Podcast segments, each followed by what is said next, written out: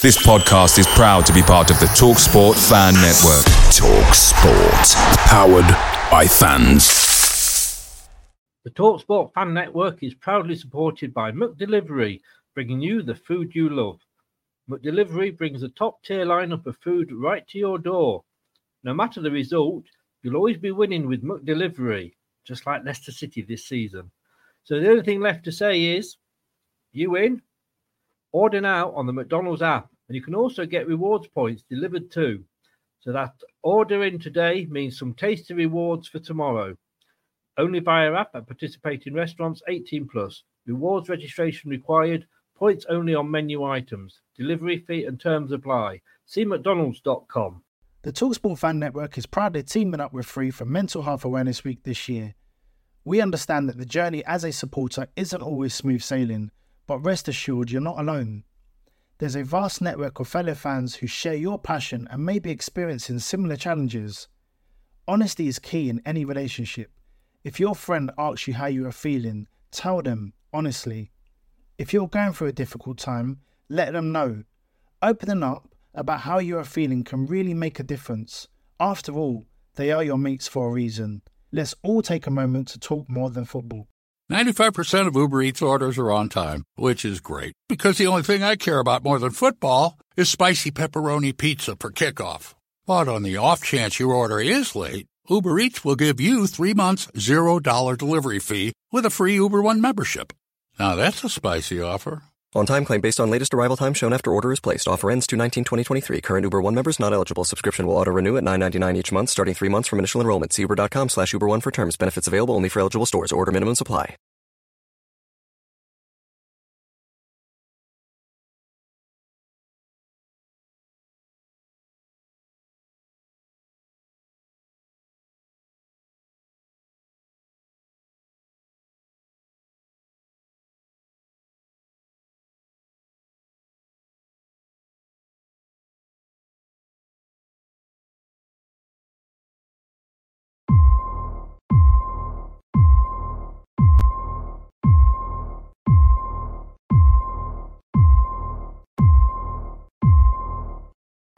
Hello, Fox and Foxettes. How the devil are we? It's Friday.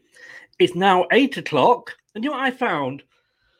M- my youth is being taken away from me. I'm a seventies child. So you, you, you I'll leave that one with you. You'll understand that one. But it is no longer Crackerjack at five o'clock. The B B C have brought it back, apparently, which I didn't even know about. But then again, why would I be watching kids' programmes? But it's six o'clock. It was always five to five. What are the B B C doing?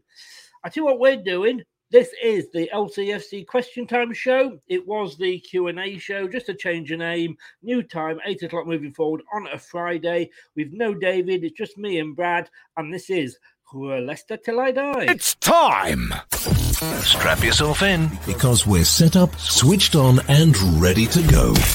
You are watching and listening to Chris and Leicester Till I Die T V on YouTube and your favourite podcasts.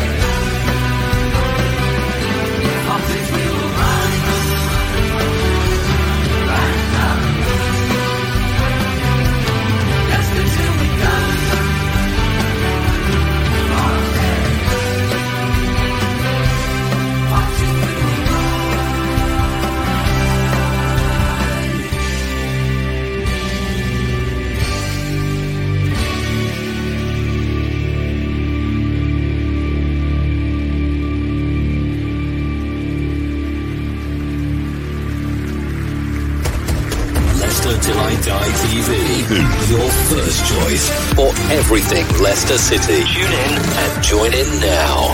And now, here's your host. Right, Chris.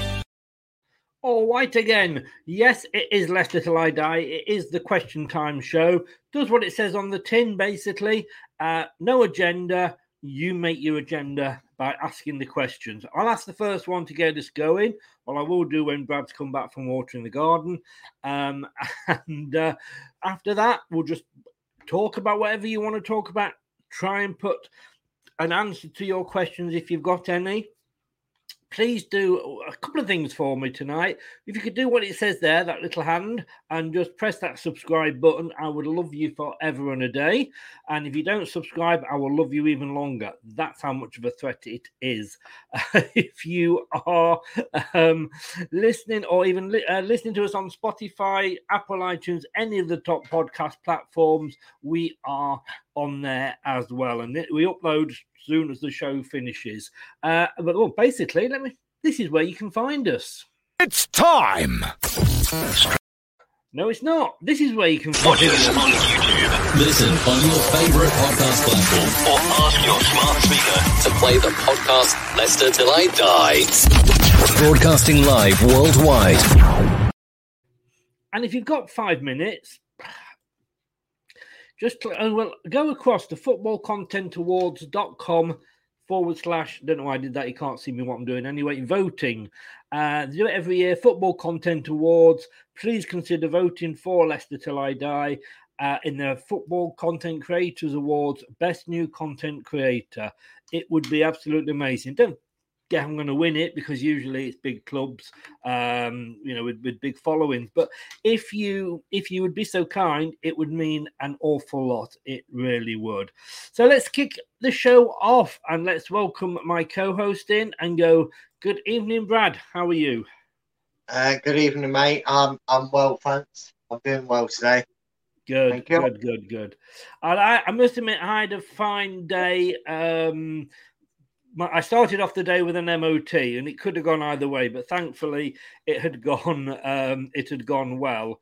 Um, Facebook user, good evening again. Not sure who you are, and we'll come on to this. We we knew we were going to get a lot of questions about uh, our Wes. Um, just heard L C F C and Chelsea have come to a verbal agreement for Fofana. Um, I, I, I won't apologise. I won't say I'm not relieved, to be honest with you. I'm just glad it may be coming to an end. But look, I wanted to ask, I always ask the first question, and it's just you and me again today. So little cosy booth for two in the corner uh, with a little candle and a glass of red wine. Um, Let's say for let's say it doesn't go through, right? Let's say we don't, you know, Chelsea don't sign him, and and and, and we've got him, you know, for the so well, till January, obviously. Um, there's obviously going to be a lot of bridges to be built. Um, you know, there's a lot of players that aren't going to be happy with him from his actions, not only generally, but also as we spoke the other night about his, his actions when uh, James Maddison scored, or his lack of actions, I should say. Um, and he's with the under twenty-threes at the moment. Uh, now, Brendan said yesterday that he totally understands why. But if he was to be in the team for Man United, because obviously we were away to Chelsea, he's not going to be there. And to be honest with you, I even think, I even think, to be honest with you, if if you know, if it was just a normal transfer, it's a good idea sometimes to leave them out. But how would you, as a fan, greet him if his name was read out before the game and he was in the Leicester City squad to play Man United next Thursday? I just wouldn't react. I'd be honest with you. Um, you know, we've had a few players, well, a handful of players, probably count on one hand, that have disgraced themselves when they've been at a club. You know, Dennis Wise, the most notable name. Um, Again, we relate back to Mahrez because of the fact that it's like a Mahrez two point oh. Um, I think he'd get a he'd get a very hostile reception um, from the away um, from from the Leicester fans. Um, yeah, I, I think it'd just be footballing, um, well, implosion. That you know, I don't want to say the word that most people associate with it, but it'd be an absolute implosion, and it would be more disruptive towards Leicester than anything. It doesn't benefit anybody trying to play him quickly. He's got to, you know, face up to his actions. He's got to, if he get, if, like I always said, if he gets to the second February and he's still a Leicester player, some point he's going to have to come back to us with his tail between his legs, and it ain't going to be, oh, all is forgiven. That certainly won't happen. And even even if it say it takes six to eight games for that occasion, I mm. still don't think there'll, there'll still be a majority of that crowd, or or at best down to a major a minor uh, a minority of the crowd will still grumble to, to hear his name for everything he's done. And you've got to understand that, and I would understand them fans. I wouldn't have any qualms with fans not liking his name being read out in the, in the team sheet, because really, if he does get back into the team and plays well, we know it's all for show just to make sure Chelsea do pay the fee next time around, yeah. in January or next summer. So yeah. I'm done with him. I'm done with him now. Whatever happens, it happens. I'm kind of like, well, you know, fine. Literally five minutes ago, um, Fabrizio Romero um, Romano. tweeted, Chelsea and Leicester are now on the verge of reaching full agreement for Wesley Fofana, confirmed as uh, at Fabrice Hawkins, whoever that is, reported. Final details, then here we go. Uh, new bid submitted today following planned, following Chelsea plan called on Thursday. Personal terms agreed weeks ago. To be honest yeah. with you, go, just get out. I mean... Yeah. I, I, I, I would find it hard to boo him if he if he turned up against Manchester United in a um, Leicester shirt.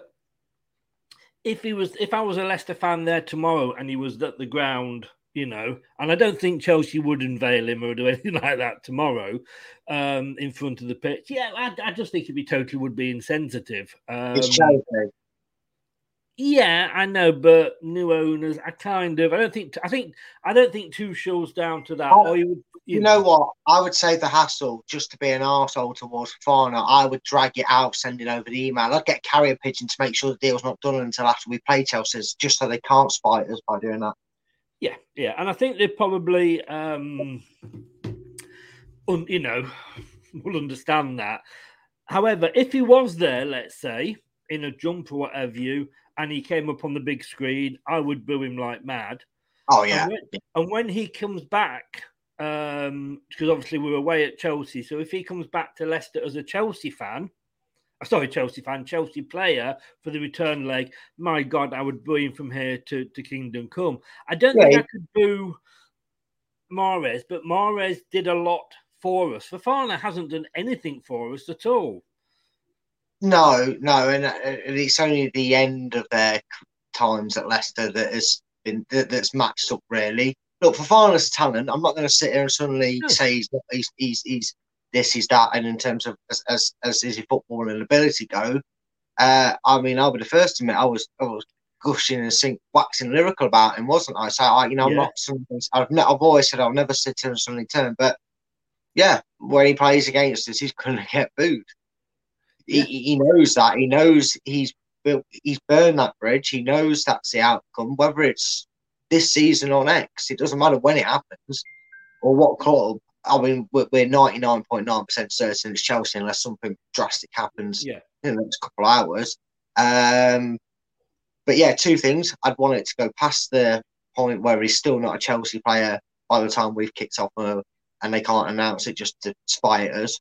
Um, Because you know Wesley would, he tweet it. Yep. He tweet it two minutes. It two minutes before them players leave the tunnel just to mess with us. Because he seems that sort of a rat as a person. As it's, it's shamefully come about because he seems like like such a lovely lad. Seemed to always have a smile on his face. To always enjoy training. Seemed to be committed. You know, we feared that he might be the one that would look at his contract and do the same as Tielemans. He signed a new deal, and it hurts. I have to admit, it does hurt, I think, as a Leicester fan to, to feel this sort of portrayal from this player because it's such a sour way to, to have a have a player end their time at Leicester when you consider, you know, it, it even feels worse than, than, than Mahrez in a way because at least Mahrez kind of realised the owner's formality on his transfer win, threw his toys out his pram and then got yeah. on with it.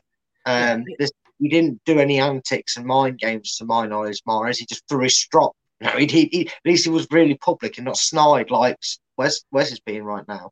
No, I mean, the, to me, the sort of three, um, three, three different sections to when, when players leave the club. Uh, well, four. You've got the normal.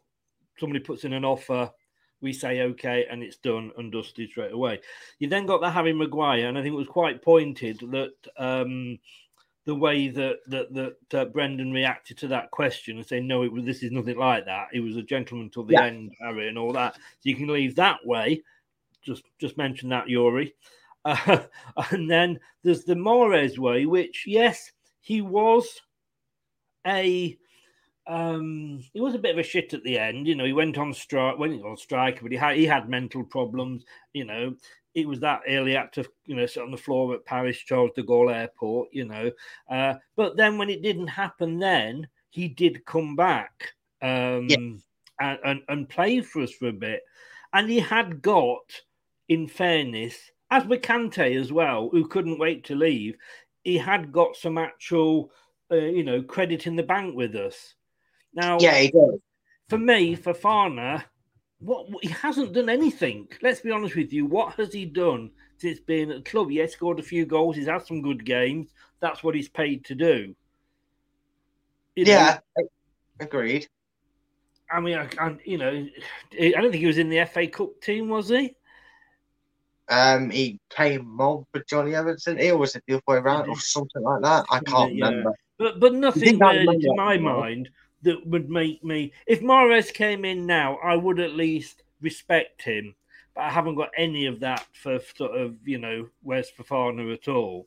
But, um... yeah. But let, I let's mean, like on. I said, in, in retrospect, you know, um, he's just a really talented footballer. He's not, like you said, he's not achieved and helped us achieve things in the way that Mahrez did. Or Kanté did, and you know what? Both of them, we kind of maybe knew it was happening. Mahrez, we knew we had a talent, and this is what we knew was possible. Because at that point, even though we'd won the league, we were a team that had only just returned to the Premiership, so yeah. we were a bit of an easier target.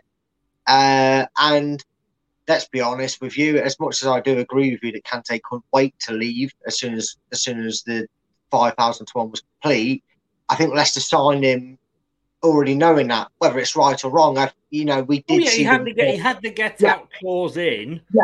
but yeah, know, sure and, he didn't hand his B M W back.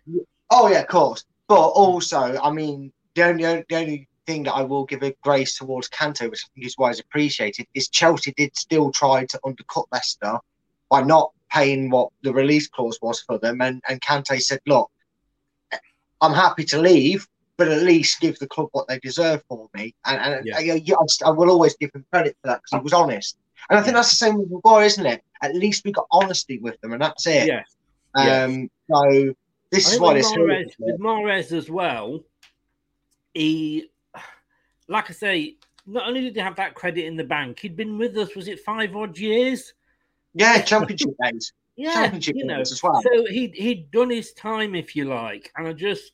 I mean, I, I've I've got just just say on, on Monday night at nine o'clock, I've got Rob Tanner on, and like I said the other day, if none of you have read it yet, I'm going to be going through it with him uh, on Monday night at nine o'clock. He's won a great written a great piece, and I'm sure we'll obviously have more to talk about once once all this is done. But uh, but yeah, uh, I mean, hopefully we've now got what is it um, five days, one two yeah five six days in which we can to go and buy, buy somebody. We've got somebody in mind who is this Borussia Dortmund defender. Uh, yeah, uh, it's a name that was mentioned. Manuel Akanji. Yeah, it was. It was a name that was actually mentioned um, to me when I did my transfer show. That apparently we were looking at him as a one target to replace it. Yeah, which tells you if you know, and it's there's been several tweets and whatnot about about this particular player, uh, and. That tells you that, and all the values seem to be around the same. That Leicester could get him for around anywhere between twenty-five and, and maybe up to forty million. So that tells you that if Leicester are going to get what they're going to get for Wesley Fofana, um, that they're going to get the majority of that to go out and spend on this one player. So it's like for like because, well, that's that's what Leicester need to do. They haven't really got anybody there. That they they probably he's, want to promote. twenty-seven. Um, yeah, he's and experience. Dortmund, he experienced exactly in Dortmund. They they do it well. Look what they've done with Jordan Sancho. Look what they're doing with um, Jude Bellingham. You know, they do develop the young talent, not not unlike Leicester. Um, wow. I mean, he's available for around twenty million, so we're immediately banking at least fifty million there, or we can loan him. I hope we don't loan him because I'm getting fed up with these loans that we, we have, and then we just get used to the player and, yeah. and we don't we don't sign him. If we, you know, if, he, if they only want twenty million for him, we've got to go out and buy him. Go out and buy him. Yeah. But um, it, it's it's just and, saying, and maybe if they do bring in a player for it and do a like for like, and, and Brendan gives us the assumption that it is like for like, he's going to get thrown into that first team, and, and, and that's what his plan is. Yeah. Then, without saying it, I hate to say it because I, I like the fact that someone wants to fight for the place at Leicester, and I always appreciate trying to do their best when they put on a Leicester shirt. But it may convince a like of likes of yes, uh, Vestergaard that if a um, club comes calling, maybe take that yeah. cut that yeah. he's obviously happy to take or whatever. And and, and then um, we know where we are as a settled four quadrant of of, of, of centre backs available to the club. Yeah. Yeah, um, I don't really Facebook user, I know he, I know he won't be in the same right frame of mind. Uh, he won't even be here by the sound of it now. I mean, that was just uh, how would people react to him question. Yeah. Uh, hi, Phil Fox. Jolly good evening. Good evening as well. Uh, and if, if it is jolly, I've got to be honest with you, I don't think I've ever been so happy to see a player leave apart from probably Dennis Wise. But yeah.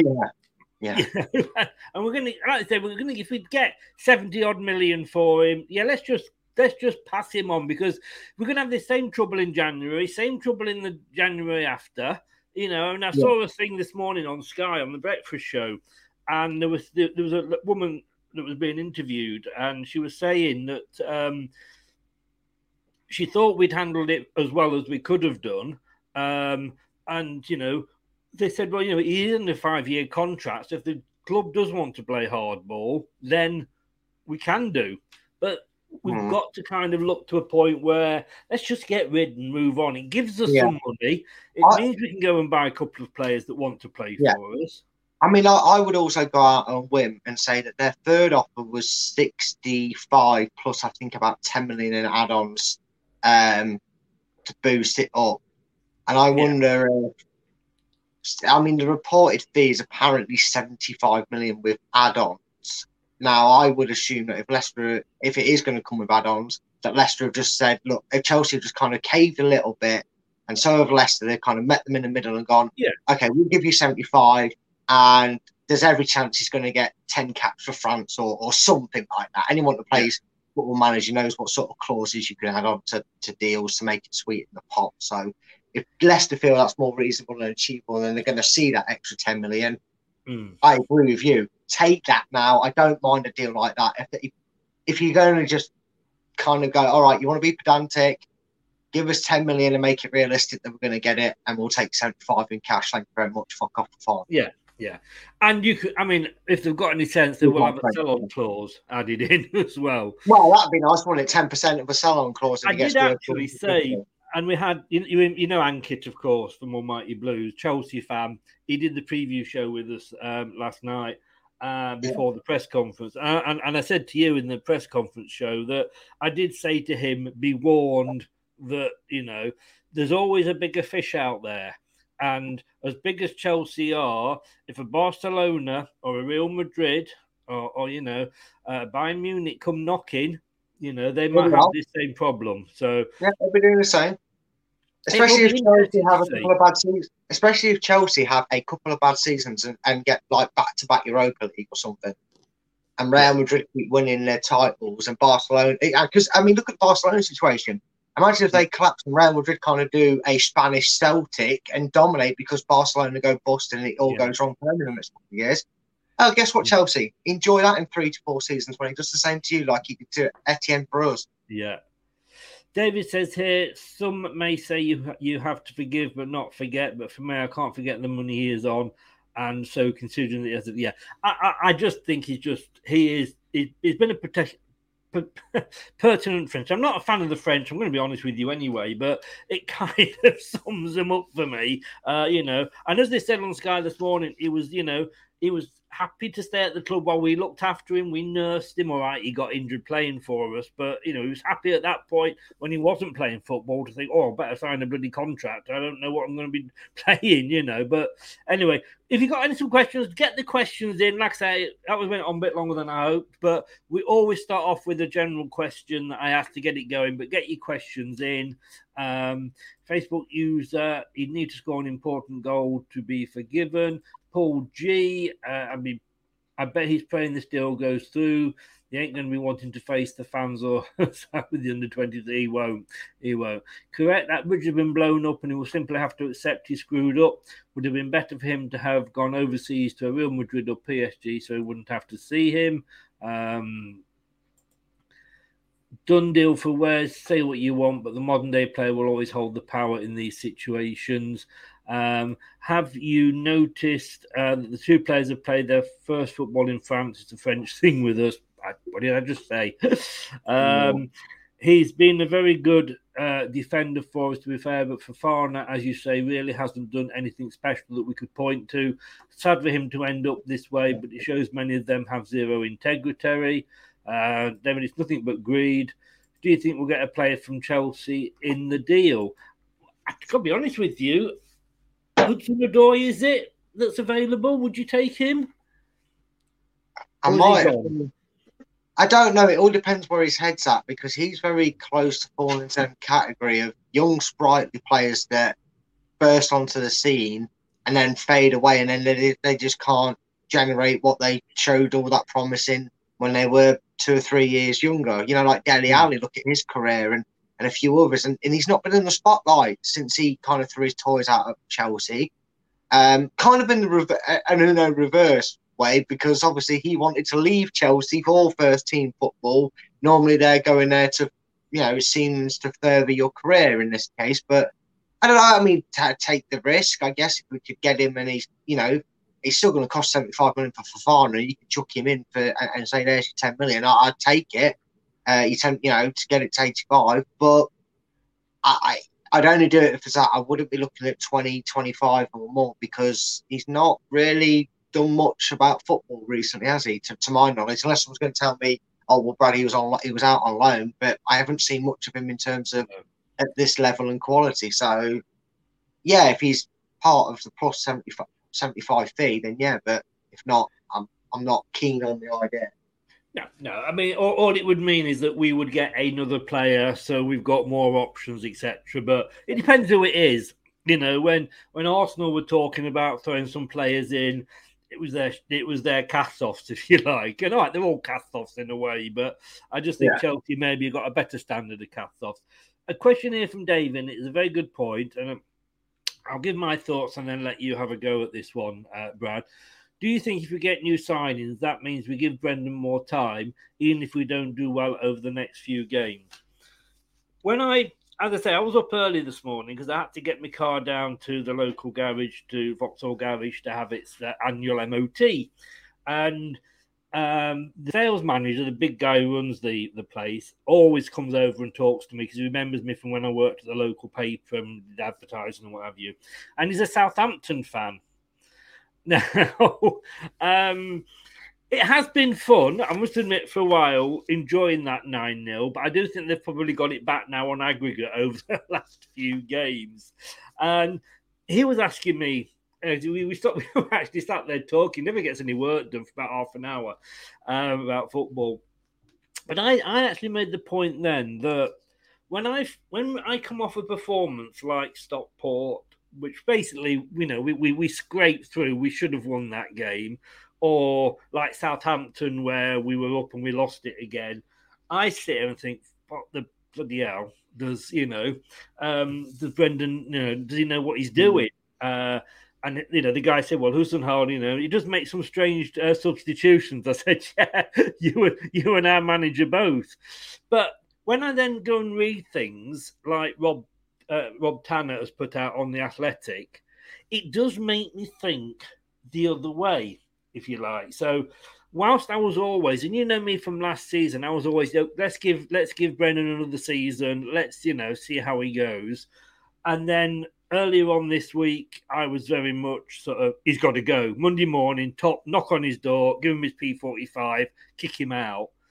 And yet now I'm back to, well, actually, it might not be all Brendan's fault. You know, it might be worth giving him time. Because if he does stick to this plan, and like I say, I don't want to end up like a Barcelona with loads of players that we can't, we sign, but we can't play because we've got more than we're allowed to sign uh, for the Premier League squad. I don't want to end up like Leeds, gambling on us getting into Europe and going bust and dropping down the divisions.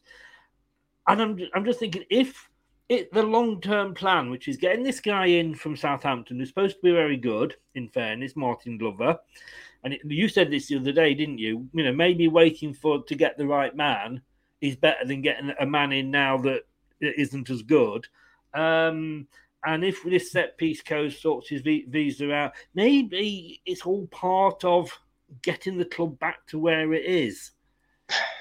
I mean, yeah, you, you'd think that that's, that's what the owners are hoping, uh, especially as well. They're probably thinking, well, unfortunately, you know, we know these pieces of the jigsaws. There's been some frustrating times getting a couple of the pieces of jigsaws that he's told us, you know, we'll, we'll, we'll kickstart pushing Leicester forward um, and, and get them back on track with their progress. It's not his fault. It is a little bit out there. But the problem also, it's not like that's just the only problem. I would understand if it was like um, quality's a bit low, we need to upgrade the qualities. And then you look at this and go, oh, oh fair enough, it's out of his hands, really. He's, he really has been trying. This isn't Brendan's fault, etc. and blah blah blah. But he, you know, like we also said, for the last six eight months, we've been a little bit bored of Brendan keep telling us that it's the, you know, we've got to pick up the pace when we're on the ball. Well, you're training them, Brendan. You are telling them. Whilst I agree, he maybe gets a stave of stave of execution, as they would say. I, I don't think he's got too much longer to turn this around. I I know every and I mean everything will be taken into account when it comes to the owners dismissing him. You said, um, you know, God rest him, but you said when Pearson was, about, you know, rumoured to be sacked, that it was the son that stepped in and said, bear with him, mm. you know, he can, whatever. And, and he, he shows good faith. And I'm, I I still want him gone if this is how he's going to play, make us play football. I still want him gone if he's going to make this his new stubborn favourite toy to determinedly stand by and play and not give them the complete shackles off freedom and not make that team fear going in front. Uh, I don't think he is. Uh, he's going to get stayed for execution because of the quality of opposition we're playing and the things that have been out of his c- control. And he's going to have, like Mahrez did in what we were talking about earlier, but he's going to have that little bit of a soft spot in case of what he's achieved since he's been here, what he's brought to the football club. He's going to have a little bit of compassion in that sense.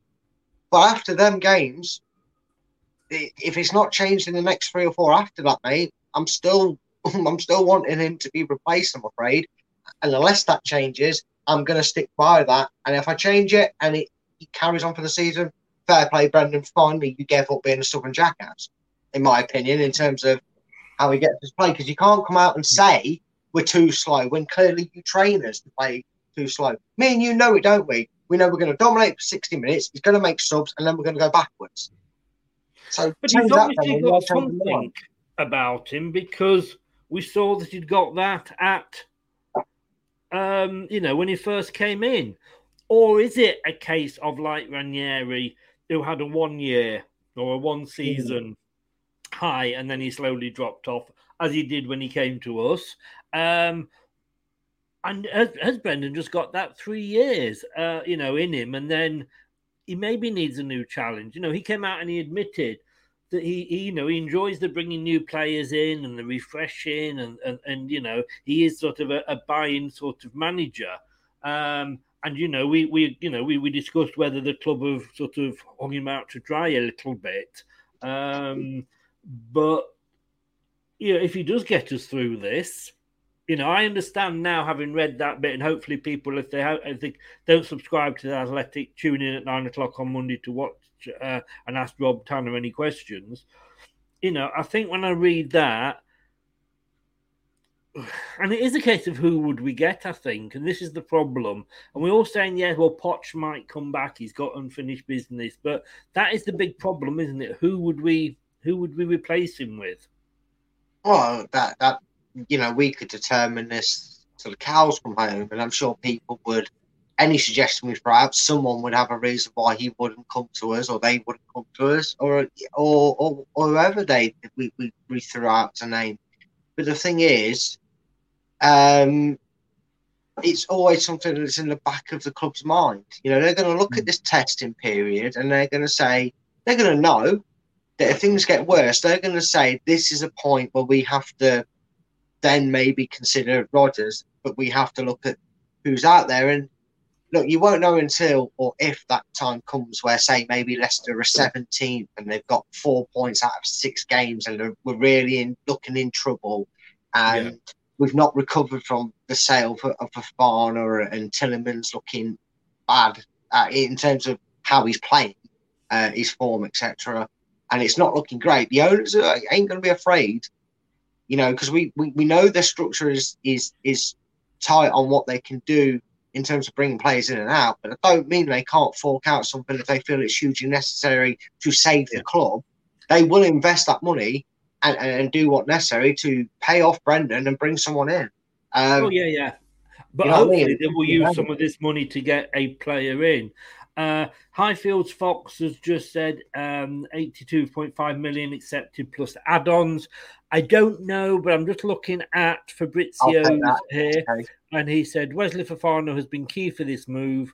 He only wanted to follow his dream and join Chelsea. It was funny, but somebody posted, and you don't know how true these things are because obviously with Photoshop and everything these days, but apparently Real Madrid is his dream. So, you know, or Paris yeah. Saint-Germain, sorry, Paris Saint-Germain is his dream. So, yeah.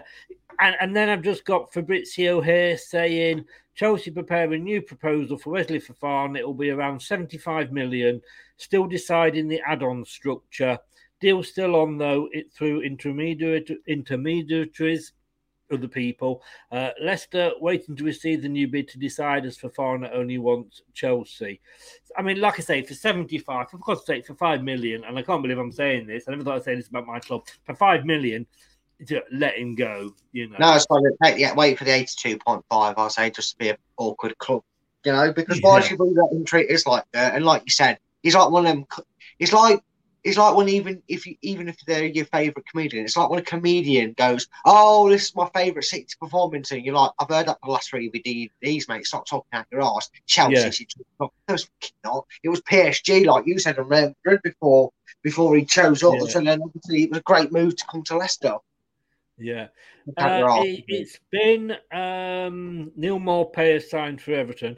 I think I just read, and I can't find it now. It's a five-year deal. So that means he'll be moving on in a year. Uh, Terry says, once I've made my mind up about anything, I stick with it. So sorry, Rodgers has had his day now. Move move over and get some fresh thought into the manager's job. Uh, David Hirschwich, oh, it's eight hundred. Good evening, David. How are you? eighty-two point five million euros, which probably is about seventy-five million. Yeah, it's probably about that, though. Yeah. Uh, Uh, Terry says, by the way, last thirty-four games played, we have won eleven. Yeah, okay. But then a lot of those last thirty-four were last season when we didn't have a proper team because of all the injuries. So uh, now I'm, I'm gonna I'm gonna ask on this because Paul said mentioned this before, and I, and I don't I, I agree with him. I probably would do, but I'm going to ask you a question. Um, he says, I'll take Kanté back. Um, I don't think Chelsea would let him go. Oh, I don't know. There's been rumours about him going. Uh, I don't know if I asked you this the other day, w- whether you would take Harry Maguire back. I actually would because, I mean, I know Chelsea fans have been up in arms because they might be, if they don't get Fofana, they might get Maguire. I don't think he'd come back. But when, when he was at Leicester, he was a – whatever whatever he is – playing like he's playing now, he wasn't like that when he was at Leicester. He was good for us. Whatever has mm. happened, and it's not just him. Look at Ronaldo. Look at, you know, all these players, Man United, you know, they've ruined so many players over these last few years. Um, if they said, to, you know, came to us and said, look, you know, he's available for twenty million, I'd snap their hand off. I mean, they won't, obviously, but I would have him back in a flash. Nah, see, this is where you play it smart. What you've got to do now is you've got to you've got to make a play called the Paul Pogba. And what you do is you sell them a player for about eighty million that they really, really want, and then you wait for him his contract to run out, and you take him on a free, and then in two years' time after that, you're selling him back to eighty million. That's what you got. Well, that's what Leicester got to do if they want Aaron Maguire back. Look, would, would I? Would, in all seriousness, would I take him back for the right price? It wouldn't bother me if he played in a Leicester shirt again.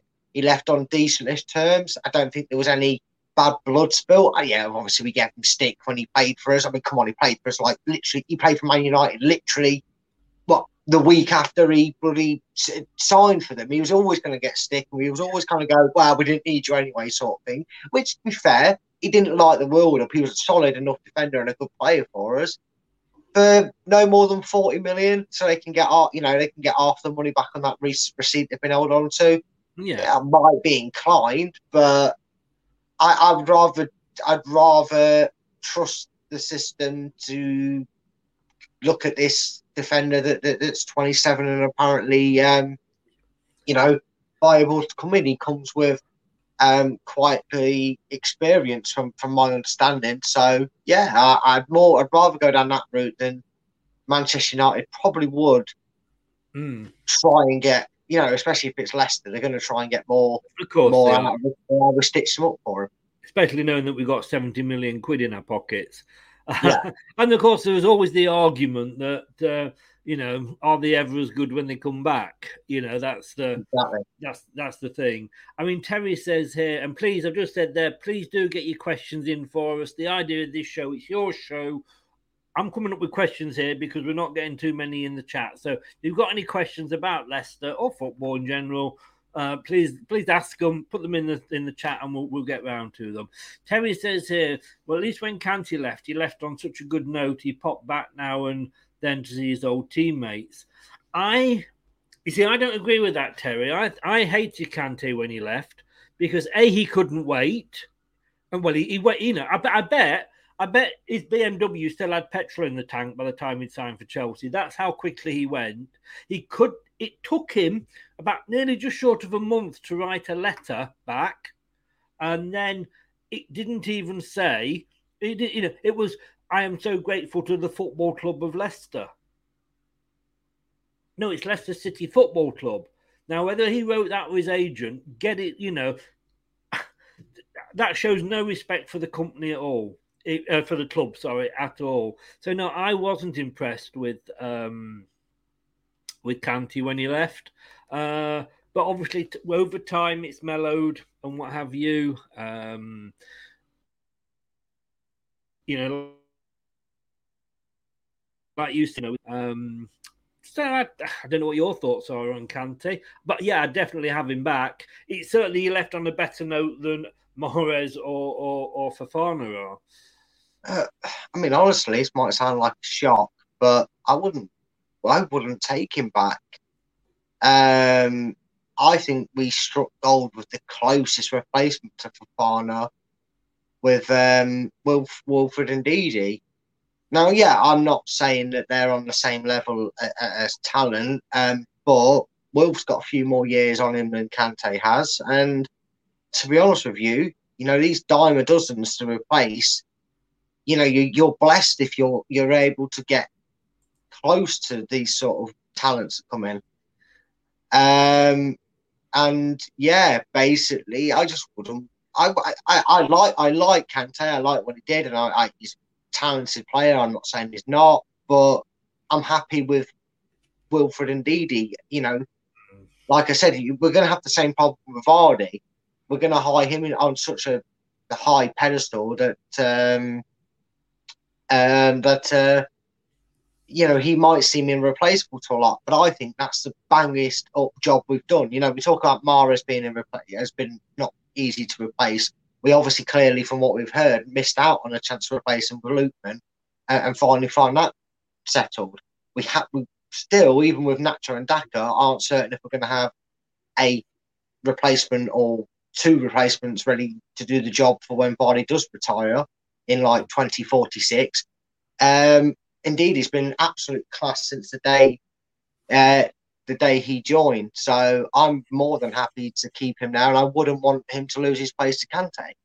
There's always a thing, like I've just said before, is, um, you know, when players come back, we, we were, well, for me, I would look at Kanté and I'd be saying, well, if Kanté's back, we're going to win the league again. You know, well, if you are comparing, I know, I know we wouldn't, but, you know, it, for me, when you're looking at the players and you are looking at, okay, what did they do when they were last with us, right? Mm. Could that be repeated? No, it won't. And that's the no. problem. We would always be saying, well, he's not as good as he used to be. But just taking up your point on Ndidi, I would have Kanté over Ndidi twelve times out of ten. So, see, I wouldn't, because at least he's been loyal. Uh, yeah. At least I wouldn't be afraid of Kanté deciding to go and have a swat at uh, Wilfred, deciding after two seasons back at Leicester that, you know, oh, suddenly P S G want me. Oh, I'm off, see you later. I don't know. Wilfred's showing that he'd stick around. It was, there's been times when he's been talked with moves to Liverpool and he's not batted an eyelid. He's focused on Leicester. I, I look at this in a whole rounded situation. And honestly, if Kanté came back within two seasons, he could go for one year or two seasons at P S G and he'd be like, see you later, I'm off. I don't think Wolf would do that to us. I, I, I do think Wolves are one of a, a very limited good good bunch when it comes to commitment to a club. And I, I just think sometimes, though, I think he got compared to, in, uh, to, to to Kanté when he joined, and he did have an excellent first season. But I think as well, Kanté, when he came to us, and this is what I'm saying about when you find out more about things, then, you know, you, you kind of soften your approach a little bit. But, you know, for me, as much as I didn't like the way he left, he had that written into his contract when we signed him. Yeah. Yeah, so in fairness to the guy, you know, it's like, you know, when we went and said, here's thirty million for Perez, whether Newcastle wanted to keep him or not. And looking back, they probably were like, seriously, yes, please. Um, yeah. No, I jest. I said I wasn't going to do that this season. So I just wanted to read something out there. This is this was quite interesting that I read uh, earlier, and I, I did tweet it. I don't know if you saw it at all, Brad, but after Arsenal agreed to farm out Nicolas Pepe on loan to Nice, an extraordinary pattern of transfer activity was completed this summer. It meant that Manchester United, Chelsea, Tottenham and Arsenal have all allowed their club record signings, who cost a combined three hundred thirteen point five million pounds, to depart without a single penny recouped in transfer fees. There was little surprise that these four members of England's Big Six have been left trailing in the wake of Manchester City and Liverpool in recent seasons, with such, with such haphazard and shambolic recruitment. And I, I know, I know before anybody says, yeah, you know, Slimani, I'll go thirty million right off on him. But I mean, if that was a business, you'd be, you'd be, you'd be out of business, wouldn't you? Yeah, yeah. And to be fair, the, the book kind of stops at the club with Chelsea's one, doesn't it? I mean, he never really seemed too interested in his return. Before it even, before the plane had even touched down, um, you know, touched down in, in London, you know, airport, he was already texting, texting Inter Milan like a, like a, like a lost ex, saying, "I miss you, I want you back." You know, but he made that, he, he made them videos and comments, didn't he? So that yeah. was a train wreck um, for them, and these clubs sometimes are a master of their own downfalls. I mean, I said it in my show about Pogba. How do you sign? How do you let someone, you know, bad enough letting someone go for free? All right, they're a youngster. You might miss a trick. Maybe they should have listened to Fergie, whatever. But when you buy him back for eighty, how do you let him go for nothing? That's just bad business. That's just yeah. the Glazers and how little of a shit they give for the club. And, mm. and, and, you know, I do feel sorry for Manchester United fans with the Glazer situation. I'm not saying that, I, you know, I'm not. This isn't towards fans, this is towards the club in general. But them two clubs have shot themselves in the foot. It's not how, you know, that is embarrassing, bad ways to do your business. And you reap what you sow. Um, so yeah. at least I have to spell that. Just at least I have to write that up, because I spell, I, I couldn't spell it, but I can say reap like that. Don't reap what I say. yeah. I'm gonna. I'm just going to jump on to Terry's comment here, then I'll go back and catch up a few questions. Well, first of all, Scott says, I agree with you, Brad, about Kanté. Also look at Mendy, how he has been, that is signing a deal, deal when he really rarely gets a game. Uh, I want to split this point about Terry. Uh, it says, here's his question. I'll say, I'll, I'll have a go first, and then I'll pass it over to yourself to, to tear it to bits. Do you think Top is struggling now when money not so readily available pre-COVID? I'm thinking about the decision of the cost of a matchday ticket. Surely Vichai would not do it, that is is Top himself a little bit out of his depth? Now, for me, uh, no, not at all, Terry. How many clubs in the... Pre- we came up from the Championship and we did not put the price of a season ticket up. How many clubs would do that? Not many, I wouldn't, I wouldn't guess. Um, we then didn't have a price increase on tickets for six or seven years. How many clubs have done that? And yet now, I'm not saying you are, Terry, but a lot of people are moaning because we've put the price up. But it is post-COVID. I'm sorry, the, the cost of fish and chip takeaway at my local has gone up since that because they were they lost a lot of money. You know, I I, I mean, what is it, it, it's something like four pounds a game or something like that. You know, I'm not being awful. After seven years of having no price rises, I think that is, is I think you can turn around and say, you know, yeah. thank you. Pay for the beer. I tell you what, next time you get a free beer or whatever, you just put a little quid in the don- you know, donation tin or something. Plus, Top isn't out of his depth. We, you said earlier, and I said before, you know, it was Top that convinced his dad to let Nigel Pearson stay. If Top hadn't yeah. done that, would we have got, you know, had that season where we, we went through and, and, and got promoted? Probably not, because a new boy, boss would have come in and changed everything round. And Top has got to, and as much as I am critical of him for not, or the club for not coming out and backing Brendan and saying stuff, which was they, what they actually also said on Sky this morning. I'm thinking, I said it first. But, um, you know, he's got King. If King Power fails, Leicester City fail. It's as simple as that. Yeah. I've been there. Like I said, I worked for a travel company. We were making money, but we were owned by a leisure group that included casinos, et cetera. And they were losing money, and we um, uh, not, you know, um, you know, we went bust because they went bust, no matter how much money we were making. Yeah. So yeah, I mean, so and Terry does say here, I'm not bothered. I'm just dreaming up questions to discuss. No, brilliant, Terry. We do appreciate, and that's why I said yeah. I wasn't blaming and saying that this was you, but you know. But to, to be honest with you, though, I kind of agree and disagree with Terry at the same point. I do, I do agree with you. I, I don't think he's, you know, in over his head on a lot of things in terms of running their business, keeping the King Power uh, business going, keeping turning a profit. I think he, he's.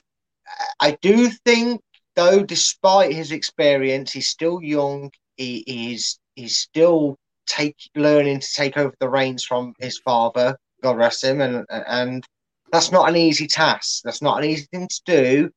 And I think he's very fortunate, like we are blessed as a club to have them as owners, uh, uh, that he's got a lot of support and guidance around him.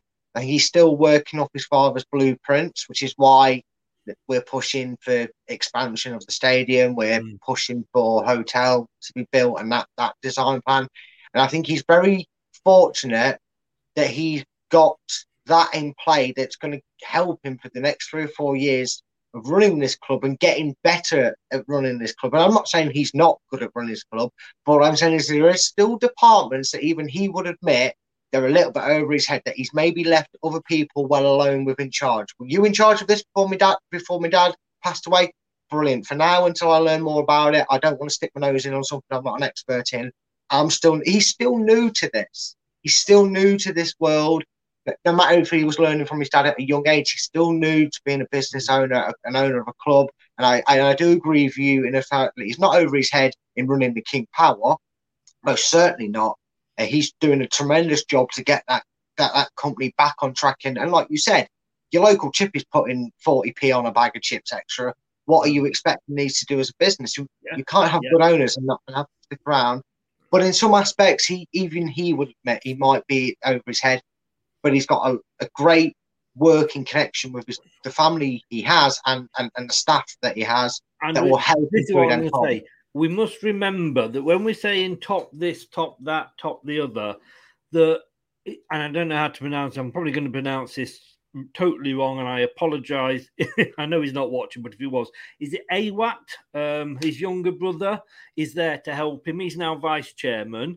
So in yeah. the running of King Power and running of all these other things, it is a family concern. So he is the, yeah. the, the figurehead, if you like. And as much as Vichai was the figurehead when he was, God rest his soul, before he passed away, you know, Top was really involved. I'd probably say Top ran it more than probably Vichai did um, in a lot of ways. Uh, I mean, Top was definitely like the, the, the poster of the of the club, wasn't he? Because yeah. his dad, yeah. we know, didn't like really doing interviews, which no. is fine, which I loved about him. He was just he was just he just didn't want to take all the, the, the attention. I I did love we all loved that about him in that way, but lovely, it, lovely you know, man. yeah. And, and, but we have to remember that. When you're just the front face and you're the, you know, you're kind of like mm. the word down from from from from up top. Now you're no longer that. You know, we're we're, we're also still seeing them at games, but we saw we saw them both at games anyway. But we're seeing a little bit less of him than we probably saw when he was underst- being his father's understudy and learning the business. And this is what he's got to pick up on. And like you said, his yeah. brother's in now. I'm sure their mother is still very much involved. So, you know, it's series as well. Right. I think there's quite a yeah. few that are sort of on yeah. the board. I mean, the owners and it should be. So, yeah, it's not. Talk about it family run club. Yeah, it is a family collective that, that is kind yeah. of running. Although, like we say, Top is the, you know, the the the the, the, the figurehead, if you like. And as I yes. say, I if if it means that we have to tighten our belts for a season, maybe even two seasons, and we come out at the bottom at, at the end of this with still a football club to support, then I will I will be happy. In Top we trust, as they say. I don't want to be like a um, uh, Barcelona, like I say, where we've got all these players and they are having to sell off bits of their empire to pay for that. Um, I don't want to be like Leeds, risking everything to get into Europe, and when we're failing to do so, having to yeah. sell players off, you know, And, and go and basically go bust. We've been bust. We know what it's like. Once, twice we've been bust, you know. Um, yeah. And then I don't want to be a Derby, you know, who, who risked everything and, and basically put the kitchen sink and the family house and his, you know, his daughter's hand on getting into the Premier League. Not happening. And look where Derby are now. So yeah. not even um, Derby will be Derby right now. Yes, exactly. Scott says here, uh, which players do you think will leave by the end of the window? I mean, I've just written down here earlier, I think, wouldn't it be funny if Fofana goes and Tielemans doesn't?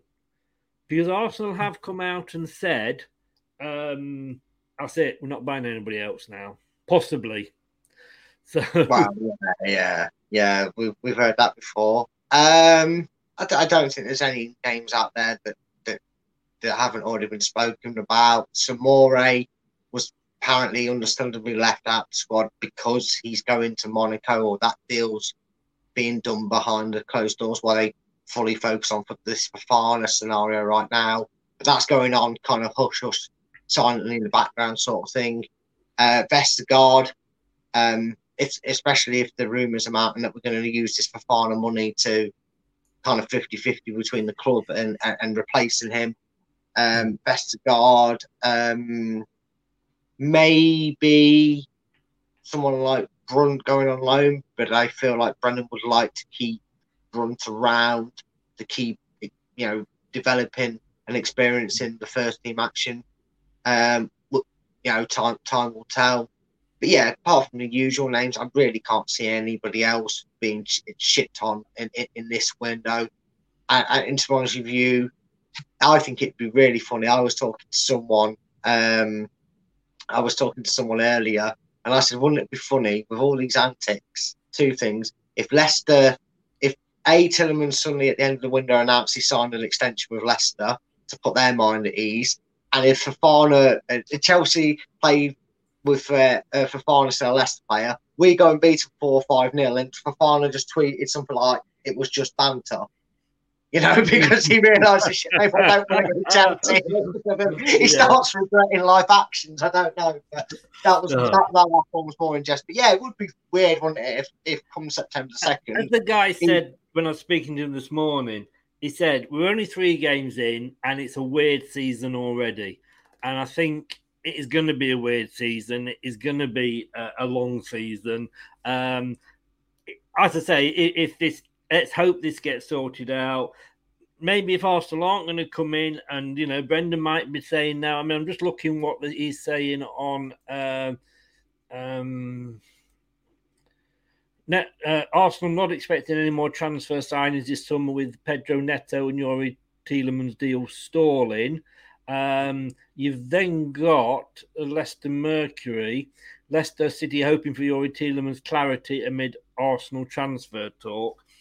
We'll, we'll, we'll see. I mean, I think at least at least Youri's still playing for us, and at least, you know, although he's playing badly, but at least he's, he's putting the effort in. Um, do, do you know what? That would be really funny now, wouldn't it? You know how you mentioned earlier about Fofana being on the bench or whatever for Chelsea and Manchester United? But wouldn't it be really funny if after, uh, like, the Arsenal fans saying that, let's just say Fofana went, obviously, before, well before the Manchester United game. If at the Manchester United game, though, we announced Tielemans on like a, a two-year extension, we got to post that out before kickoff. That would that, be that, that, that, be that's sort of a bit, isn't it, mate? That's kind of wishful just, thinking. That, that would get this. That would definitely get old Philbert going. We're going to do some more questions, and we will do them um, straight after this. Hello, Matt Elliott here. Hi, Alan Smith here. Hey guys, Ian Hume here. Hi everybody, Jerry Taggart here. Be sure to watch Chris and Leicester Till I Die T V for all the latest Leicester City news and information. You can also subscribe on YouTube and various social media channels for the latest updates and news on Leicester City Football Club. Come on, you foxes.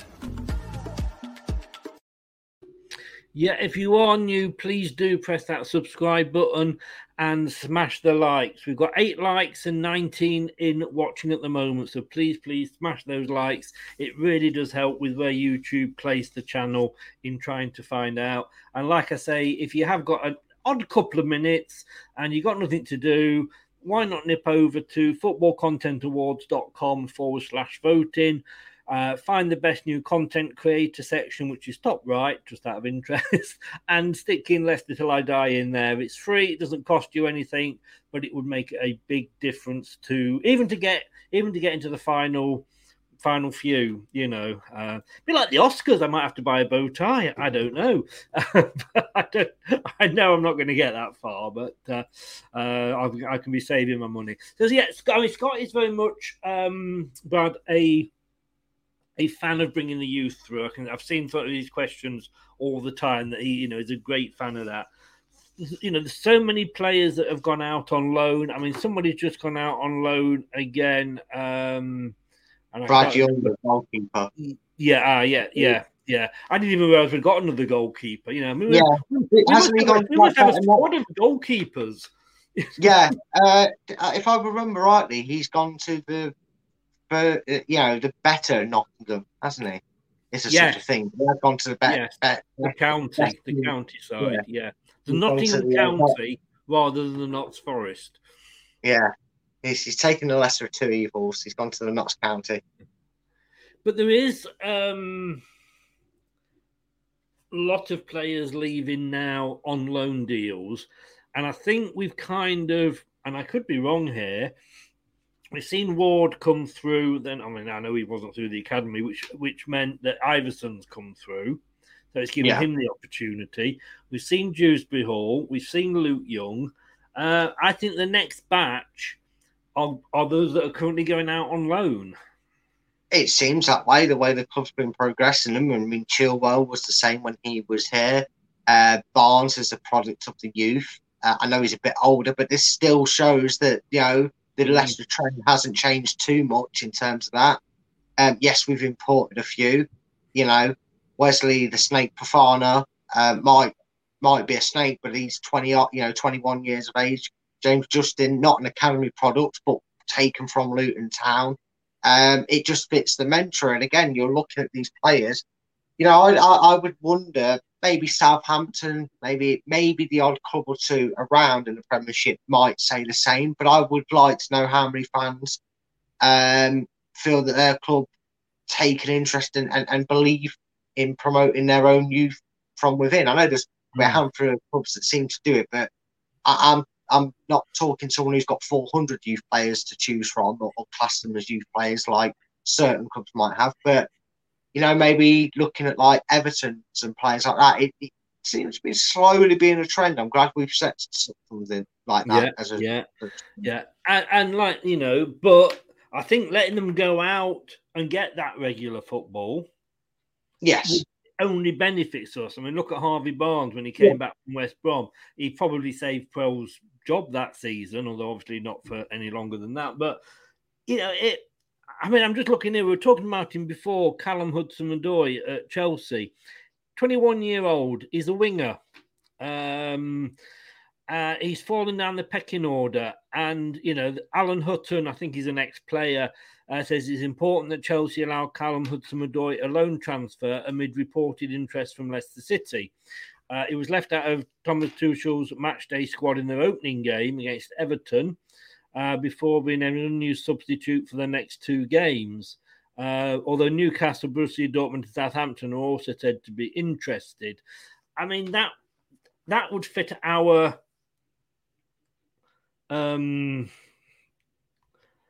mantra, wouldn't it? That would fit, you know, the fact that he's young and he's, he's coming yeah. through. You know, again, I, I would say, you know, throw him in the deal. Um. I suppose. Well, look, I mean, I don't think it's even necessary to do that. No matter how awkward Chelsea have been when it's come to this current negotiation deal, if you look over our history of transfers, you would actually say we've got quite a, re- a decent, uh, formidable working relationship with Chelsea when it comes to players. You know, Drinkwater, Kanté, Chilwell, is it from the other direction? You know, we, we look at the, the transfer actions and, and And, and that over the years, I'm sure there's more as well. That just who I'm thinking of right now that we, we've either acquired or got through um, that um, from, from Chelsea.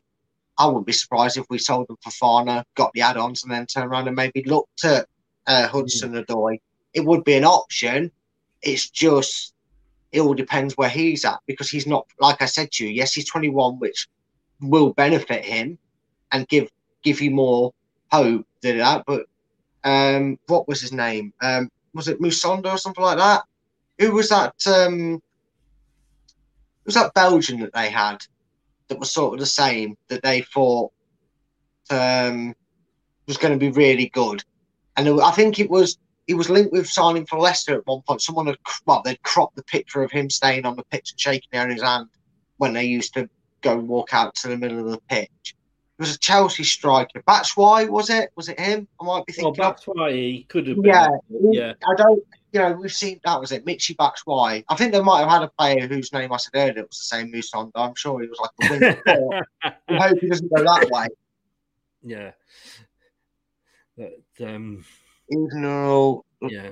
Yeah. Don't yeah, worry. Yeah. I, if I don't read it out, it's just a general hi. How how are you doing? I mean, I, I've got. I'm going to put this one up. Because um, Scott says, is there a vote for granddad or dad jokes? And, well, you heard it before. It's given me the opportunity to play this, really, hasn't it?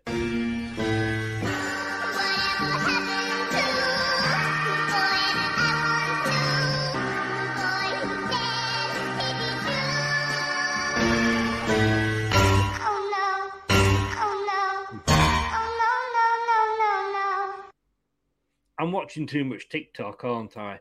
That's my trouble. Just, just, just, um, a just, just, just a smidgen. Um, right. Um, then let's have a look at the next question. Um,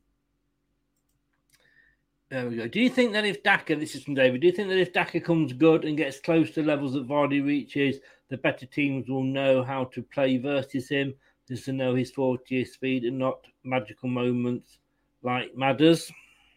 Um, yeah, I'm sure they they will.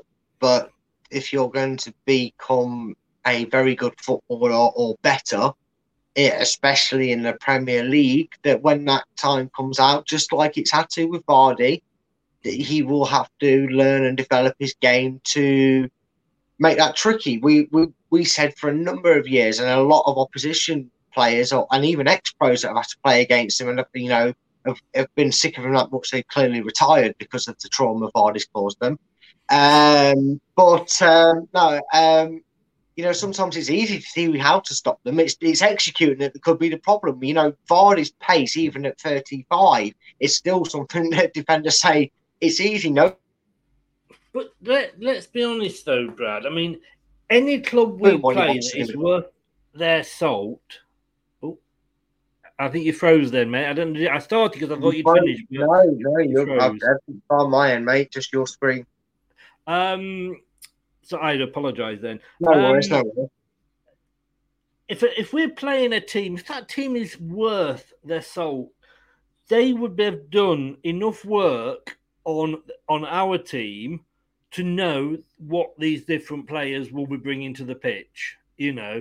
And they'll say, right, well, yeah. if they're playing Inacho, you need to be doing him. But if you, if, you, if they play Daka, then he's going to play. So they'll, they'll, they'll know. And then it's like yeah. you say, it's up to the players to be able to adapt and, and move things yeah. around a little bit. Yeah, but again, like I said, it's easy knowing how a person or a team's going to mm. play when they make certain um, either changes at half-time or in game, or they line up a different way, they line up, you know. It's easy for us to sit here and go, oh, right, Leicester are playing, oh, God, Leicester are playing three at the back. Well, at least we know Castagne and Justin are going to be pushing up forward, because that's what Leicester do when they play three at the back. Uh, oh, they're playing Nacho uh, and Daka. Well, we know that Nacho's going to hold the ball. We know that. Chelsea, Man United, Newcastle, doesn't matter. They're going to know that. It's a whole different ball game, trying to stop the quality of player being able to execute what they want to do, because there's a reason they've lined up that, because they want to do that, and that's how they're going to try and score the goals and whatever. And, and it's the same for us. We could look at oppositions. We know what maybe Arsenal are going to do if they put Gabriel Hill-Suits on. We sure as hell saw it, so we should have seen it coming. Brian ripped us apart. We've dealt with it enough at Man City to have an idea how to get the how well, Arteta might get the best out of him. So I'm sure Brendan set up a game plan and a strategy to try and stop it. It just ain't that easy when it's a quality player. And they Indeed. do that to you. And, and and that's the counter argument. Uh, it's not as easy. It's easy when it's on paper, but if game's not played on paper, it is yeah. played on the pitch. And sometimes exactly. you outclass yeah, your they'll, opponent. They'll be, they'll be ready for Daka, though. They'll be they're, they're worth the salt. Terry says, yeah, here's another one. In view of our current league position, would you and Brad have reservations about expanding the stadium? Um... You don't. You, you you can never say we're not going to go down. I mean, I don't no. think we'll go down, but we've seen bigger teams than us go down. Um, that that said, um, we we won't know until. I mean, there's supposed to be now a meeting in September that will give us the green light or the red light, whichever way they decide to go. I would say, for me, we've got to, we've got to expand the stadium, because we've got to grow organically. And that, you know, will affect the size of our stadium, will affect, you know, the F F P. What we have to accept is, though, we're only adding eight thousand seats onto it or, or something like that. And when that is done, we are still only half the size of Old Trafford. So, you know, we have to remember this. And I was reading, I think I, I read out to you yesterday, Brad, that if we do get into Europe, UEFA's F F P restrictions are a lot harsher than the F A ones are. So, yeah, yeah, you know, yeah, we are. have to be careful. Now, whether we would then say, well, maybe we should put everything else on hold. But then again, you know, at what point do you not? Because Arsenal were in this position last year and look where they ended up. The stadium itself would go ahead. If you're going to put anything on hold, I'd probably say it would be the, you know, all the extras, the hotel and the arenas and the shops and all that. Yeah. Yeah, true. And, and again, to be fair, putting up to forty thousand would put us in the same bracket as Stamford Bridge and Goodison Park, that have seen the test of time, Goodison Park, as with, with, with that. And, and that, so, you know, it's only the odd ground that would be, you know, meteor, meteoric rise in, in terms of attendance, jumping up from forty to like sixty, seventy, eighties and ninety thousand to whatnot. But, you know, there's never a right time to do it, is there? Look what happened when we agreed to Uh, got our stadium plan for the King Power. What were Leicester doing? They were winning cups. They were get into the knockouts in Europe, weren't they, the qualifiers? We were top ten side. We had O'Neill at the helm. You know, we were like Hakuna Matata, mate. Don't matter. We need a new stadium. Brilliant. We're going to li- li- literally this season it was completed. We were playing in the Championship. You take that risk. If you want to expand with the club, you've you've got to know that we're going to play. And like you said, no club too big to go down. We're never going to be comfortable enough to think we're not going to get relegated, even if we, even with what we've done in the last three seasons. It's just a case of you might as well do it because, let's say the worst did happen, the stability of the club and its finances situation and, and whatnot would, would A, probably mean that would be fine to bounce straight back up, and B, something that can kind of come unstuck here is these contracts that we keep talking about saying, oh, we're priced in players that move. Well, you, you're not going to, a Championship player is going to want to keep his one hundred, his eighty, sixty grand a week and not take a cut. So, it, you know, but I don't think that's going to happen anyway. I still think we should go through with, with the stadium plan anyway, because I just, as much as I don't see it, I, I obviously can't rule it out, but I, I, I think this is the safest time you're probably going to get to, to, to do it, because this squad of players, even without Youri and Fofana, uh, and even without Brendan at the helm, someone else at the helm, could should should easily be comfortable this season. Yes, um, definitely. Regardless definitely. of how it started. Yeah. Uh, just wanted to go back in time a little bit. Those of you that remember sort of in the off-season, I had a guest on, uh, Mister Rodri Giggs, who is obviously the brother of Ryan and is a big Manchester United fan. And he um, said at the end, I said, like, you know, look forward to seeing, you know, we'll meet you in the F A Cup final sort of thing. And he said, oh, no, I'd, I'd be hoping for a stronger test than that. So I have just I've just messaged him saying, worried about Thursday yet. I'll let you know if he replies to me, um, because I don't think he may be as confident now as he was a few weeks ago. Um, James said here, apart from Brendan Rodgers' future, what now for Leicester City this season? It will be interesting to see. On Thursday, we play Man United, and in why we are playing a game with the only club, well, obviously us and Man United, we are playing on deadline day, transfer window deadline day. I know it's B T and it's Sky, but what the fuck are we doing playing? How can we do any deals if the manager and everybody else is up, uh, is hosting Man United? I just, I don't get it. I don't get that at all. But no, it will be, I don't. It will be interesting after that, Brad, I think, if... Yeah, you know, if we're saying like, well, once the window shuts and it all calms down, there'll be no sort of, you know, we know whether we've got Youri for another six months and all this, that, and the other. And that, if we don't see an improvement, then I do worry mm. because it seems like every time we put an excuse up, we don't, you know, correct, you know, ourselves, um, if that makes sense. But I mean, for me, I would be happy with a top ten finish this year and a decent one of the, you know, a decent run in one of the cups. And there's been a lot of, I mean, we've got Newport in case Mike's in in the next round of the uh, Caribou. There's a lot of Premier games, teams playing each other. Yeah, it still worries me that we've got Newport in a third round of cup competition again, especially with how things are currently in terms of form and, and the strain between fans and the, and the manager. Uh, in in terms of the fans losing time and faith with Brendan, yeah, me, me and you being two new additions to that side of things. Um, not that Brendan's counting, I'm sure he's not, but um, I'm with you. If things don't improve, once all the excuses have been dried up and, and, and, and drained, then um, I'll be a bit more concerned. But you'd feel that, you know, people say, who would want to come? Why, why would they want to come to us? Well, you know, you say, you know, these managers recognise clubs for its history and what they've been doing recently. There's a lot of people that still talk Leicester up in a good way, saying they, they are trying to be and want to be a big club and you, they're very ambitious. We hear it all the time from our owners' mouths, well, through the person who, the messenger, the, you know, don't shoot the messenger, but that, that's what they say, that the owners are keen to keep the ambition of the club. And I wouldn't be surprised if, you know, you know, it's like a transfer rumour, isn't it? People maybe laughed at the idea of Fofana going Chelsea at the start. Turns out we were being absolutely swindled by a scabby little French rat, but I'll say no more on Fofana. Um, I hope we beat his, nine, his new club nine nil. I'm not sour. But you could say the same about a manager who laughed when Ranieri got appointed. Okay, I know that's what everybody thought. It was a ridiculous move and he was going to fail. But in terms of a big name and what he accomplished at Chelsea, it was still laughed at as like, no, it, some people were still saying, no way would you get him. And it's not, no manager's out the realms of possibility to, to, to a degree. But um, it's like it's like know, people saying, well, um, you know, why would Poch come to, to Leicester?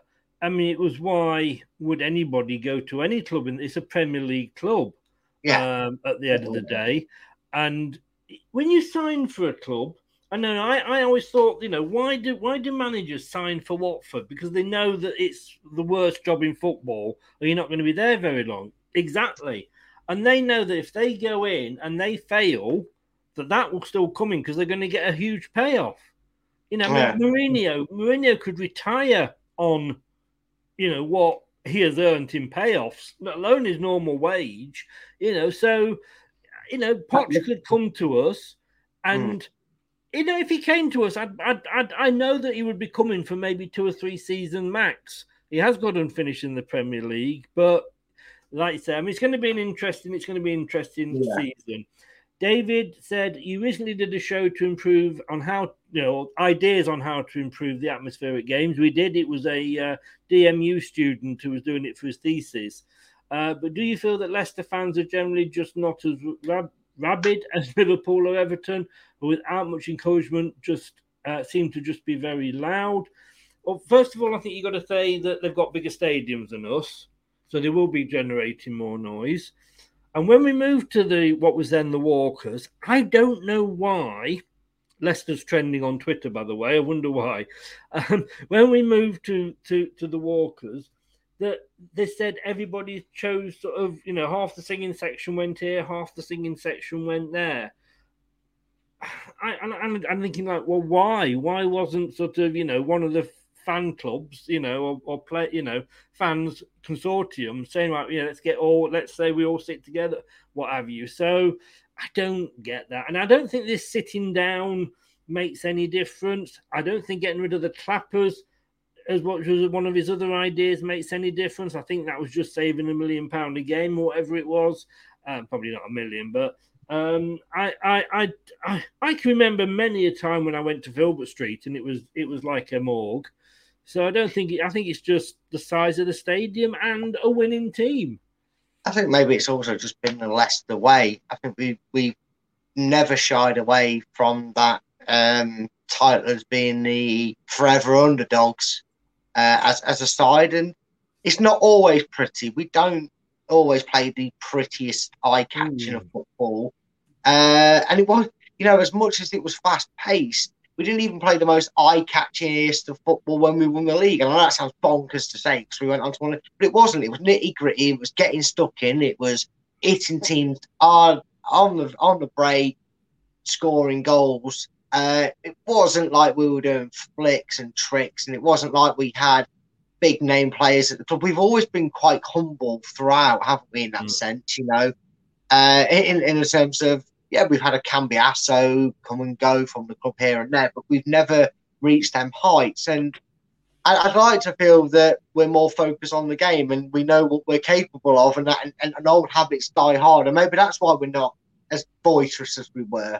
I mean, we, we, it it it's easy to pick up on a great atmosphere when it's going well, but when you you know when, when it's not going well, you feel it through the crowd. You know, there's a reason the, the players insist that the crowd generates a twelve men, and, and yeah. we saw it last year, didn't we? When when Leicester were playing nervous, and we were nervous where the next three points were going to come because we were on such a bad run, that when it finally did happen, it the the the, the result wasn't met with a massive cheer like yeah, there's another win and a boo woohoo, six on the bounce or whatever. When we were breaking records like they were going out of fashion, it was met with a oh thank God for that, oh there's three points on the board, and that's what will happen if it happens. You know, this weekend or Thursday or yeah. the weekend. I mean, or whatever. The two seasons, I think I could say when I actually thought the atmosphere was quite good at Leicester was one in the um, when we won the Championship under Nigel Pearson, and the second one when we won the Premier League under Ranieri. What's the common denominator there? We were winning, and we were playing yeah, good attacking football. And you could argue that that that the Puel stroke Rodgers way of playing football doesn't get you excited, and no, it doesn't. You know, because you can only get you can only get excited if you are excited by something. But also, I could. The other thing I would say is I can remember I didn't get a ticket to the F A Cup, so I couldn't go to that. But I went to the Community Shield, and having sat for nearly two seasons watching games on telly, where I'm having to watch it with fake fan noise because I just could not watch it without any background noise at all. Mm-hmm. It was just weird. It was like watching a training match at Seagrave. Um, it seemed loud because suddenly he got all the fans back. Uh, yeah. But no, I, I just think, think we, we've never been the most vocal, have we, like you said? No, and I think that has to be taken into account what you just brought in there. For a lot of people, even though they're managing to maybe get out and get to a game, it's still... Still a little bit nerve-wracking being around it. And I know some people might snigger at that, but it's, it's, it's been a long few years for people. And you shouldn't snigger at that if, they, if you are doing it, because some people might be able to feel comfortable to get out, but you might notice that they're a bit rushed to the seat. They don't maybe not staying down and talking like they used to. They want to just get there and watch the game and, and go home. They want to enjoy the day, but they, they're still getting used to being back in the crowd again, like you said. That nine thousand or whatever it was that was at the Southampton in the semi-finals and, and that turned up throughout the the, the F A Cup and, and the Community Shield, that was that was something that was that was surreal to us. It was like we'd never heard a crowd before because we'd gone so yeah. long without crowds being there. So um, I remember I one commentator actually said that the crowd were booing the referee, and he went, "Oh, it's great to have the crowd back." Yeah, I remember that. I remember that. uh, and the other thing as well, it's I, I go to a, I go to Bournemouth, I go to Southampton because they're down here, to Brighton. I say all along this the, the coast that I've gone to, to away matches at, and Burnley when I used to go to Burnley when I lived in Burnley and Leicester used to come, I used to go there, and it's amazing that when you're with the away fans, how often they actually do sing. You know, "Are you there?" and, you know, "We can't hear you," and all that. And you can't, because the away fans, because it's only, what, a tenth of probably the whole ground, um, they make, seem to make more noise because they. Yes. I, I can remember when we went to Southampton, when we won, okay, we won nine nil. Again, the clues in there, win, we sing a lot. But we never stopped singing. Yeah. As soon as one song finished, another. I lost my voice at the end of the thing. Yeah. And I think that's a thing to remember as well. It's not just us that are quiet. I think a lot of a lot of clubs are. But yeah, if you go to Newcastle, if you go to Liverpool, Man United, let's be honest with you, it's like a bloody library these days. And uh, I don't know if Anthony's still in, but Arsenal always has been. I've, I've seen uh-huh. heard more noise in a graveyard than I have at the Emirates. Um, even when you beat yeah. us four two, mate. Yeah. But and, and, and again, sorry, I was just going to add on to that, that, that people also forget there is a big difference between an away day crowd and a home crowd, because you go as a home crowd and a minority will be like the away end. They'll go out, they'll have a jolly up before the game, they'll get there and they'll get drunk and around just to have a good day. They're not, they're trying to remember football if they're lucky, but that's what an away end's like. Yes, there'll be a few going for the experience and won't be drinking or taking the kids or whatever. But the majority of the away end fans, they're out there to have a blast and, and lose their day. As a home fan, the pressure's on. You want to see your team win, and you're probably more focused on the game. And again, like you said, compactness of, of mm. a couple of thousand compared to twenty odd thousand spread around singing. It's always going to sound louder because, you know, natural ways of air sounds and how they work they play a part as well. Indeed, indeed. Don't forget, guys, uh, I'm one off just making it one point three nine. I'm one on one point three eight nine at the moment. If you haven't subbed yet, please do press that sub button. The likes have gone up as well. I appreciate that. And if you are subbed, please do uh, smash the likes because it does help.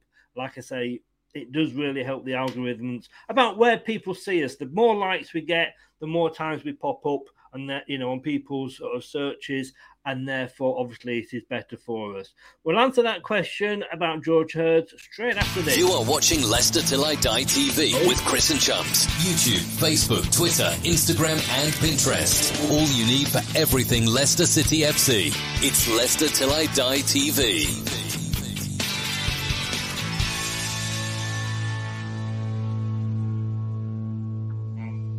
All right, chum.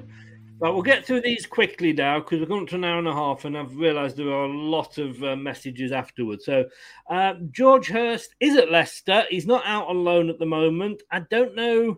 I, I don't hear people raving about him like they used to rave about Harvey Barnes. Now, whether um, he's yeah. right down another league with, with Portsmouth. Um, there was there was a little bit of sport, mate, talk about him. Um. I think some maybe have been expecting him to. Um, um, well, that's just not saying anything. Um, you know, there was maybe an expectation to go back out on loan. But the thing is, is what you've got to remember, you've got to care for your academy. And if you send all the great pr- prospecting youngsters out, even if it is to a League Two side, you know, um, you're going to leave your under twenty-threes, bless them, in the firing lineup to get. Yeah. Relegated, and that's not going to do your development any good. So you need to balance that end of things as well. You can't go sending eight or nine youngsters out all on loan, and you know, even if you send like four of them, only some of them are going to get a chance to shine in that first team next season. And I think that's why we've got Brunt in the first team, and, and maybe why a few names that did okay out on loan last season are still staying with the under twenty-threes, because it probably benefits then better to keep learning the, the, the Leicester way before a loan move. And I think when you've been out, as George Hurst has, uh, I mean, I've just, um, I've just closed the window, but I'm just trying to see, um, you know, he was at Portsmouth twenty-one twenty-two, he was at Rotherham, he played thirty-one games for Rotherham in twenty twenty-twenty-one. Um, just see what his goal scoring is like, because um, goals, here we go. Uh, fifteen, uh, sorry, no goals in thirty-two appearances for Rotherham. Oh. But nineteen in forty-six for League uh, a League One Portsmouth. But sometimes when you send these players out on loan, like you just said then, you've got to remember that they're going to, they're, they're, they're signed to Leicester City. We're not yes. like Chelsea, where we can send thirty kids out on loan every season because we're just stopping people from, you know, we're, we're getting them to stop other people buying them. But, you know, at some point you've got to say, hang on, have a season at Leicester. Let's have a look at your close hand now. You've had a season out on loan. Let's assess where you are. So I think this could be one of those seasons, to be honest with you. Yeah, um, it could be. Yeah. And it could also reroute into next summer, then deciding that they want them to go out, but to no lower than a Championship side. Because like yeah. you said, there's only so much you can learn from selling them out on loan. You know the player's going to gain from it, but what are you going to learn from it? Like you said, a season with the under twenty-threes, um, and we'll see from there. He could go on loan to the Championship in January or next season if yeah. he's, he's progressing well. Can I, can I just say, I've just had a reply uh, to, to one of my tweets uh, about Fofana signing a contract with Chelsea, and somebody has replied, well, Fofana signing a contract means nothing, does it? No, if we're going to Real Madrid in the January, Chelsea fan. Yeah, we. Um, somebody said there, I think it was L C F C Grey, um, two um, uh, two up front. That would be nice. Uh, I thought we were going to get that against Scunthorpe, but he stuck Inacho out wide a little bit. Uh, he also says we need to stay in the game as long as possible tomorrow and not collapse. Uh, hopefully Madders is fit. I, I'm not. I'm not hopeful on that one. I don't think he is. Um, uh, I'd rather him not risk him either. To be honest with you, yeah, I said that. Bang out of order. Yeah, playing deadline day. I don't understand it. Literally, it's every game next week during the week, which is Tuesday, Wednesday, Thursday, and this is why we you know we're doing the prediction show on the Monday. At, at, at, at some unearthly hour. What time are we doing it? six p.m. I think we're doing it, aren't we? So, um, because the, the, the, those games, we're the only one that's on Thursday, only the one game on the Thursday. All the others are Tuesday and Wednesday. But And you can't say it's because we're not a big club, because it's Man United as well. So, um, yeah. David says here, do you think that because we lack the first team squad phys- physicality of a Huth or Morgan, that even with our team playing at their best, it would be too easy for other teams to push us around? We have we have said this a lot, haven't we? We need, yeah, an on-field enforcer, if you like. Yeah, I think I think every club can benefit from that, and and maybe that's one thing we're we're all especially going to miss from Schmeichel. Is he he he he's one that you know not to mess with and get on his wrong side of. You don't want to you didn't want to upset him. And I think you knew if you did, and if you did, you know, if you have that on the pitch and you can hear that, and oh, oh you know, Wesolowski style, you definitely get a handshake of it. you yeah. know, you know, some clubs need it, but we have to go with what we have, and and we, and that's maybe why we we counter it the way we do, the way we play for sixty minutes. I wish it was for ninety, but it, you know, we all have pipe dreams that never happen. But if we played like that we did for sixty minutes, ninety minutes every week, I think we'd show that that's why we what we lack in physicality. And a bit of a nasty side and aggression, if you will, we make up for it by being a little bit too quick. You know, sometimes mm. we can make oppositions look like look like the coyote, and we look like the roadrunner. Yeah. So I do yeah. see how we negotiate not having that um, yeah that mean streak um, in the room. Anthony's on about score predictions for Newport. I, to be honest with you, I'm not looking that far ahead because it depends how we're playing at the moment at that particular time. I don't think we're going to be on telly, which means we won't, won't be able to see it anywhere again, like with the uh, with the Stockport game. Uh, there's so many, so many Premier League games. Uh, I mean, and somebody was saying, you know, this this is this is a big game for Newport. No, no, you know, not big in Leicester up, but people can see Aston Villa and Man United and Liverpool. They can see those every week. They want to see the beauty of these cup competitions. Now, yeah. this is a good question from Terry. Um, were you both a bit surprised we didn't include some academy players in the Stockport match? Granted, fringe players needed game time. You know what? I think we. I think you're allowed in the Caribou Cup. You don't have to stick to the Premier League players. I know you don't in the F A Cup because of Watford last season. But I don't think you do in the um, in the Caribou Cup. But you know what? I think Brendan looked at that. And I didn't want him to play fringe. I wanted him to play. And let's be honest with you, the fringe players struggled. But, you know, we've had a show about new, about Stockport, them being up for it because of the type of game, et cetera, et cetera, et cetera. I think if he had put out a lot of academy players and we had lost, he would have been absolutely roasted. He was saved. I mean, Iverson not only saved the goals, he probably saved a lot of a lot of... Uh, fire being sent Brendan's way. I think he had to go for a strong team because that was a must-win game for him.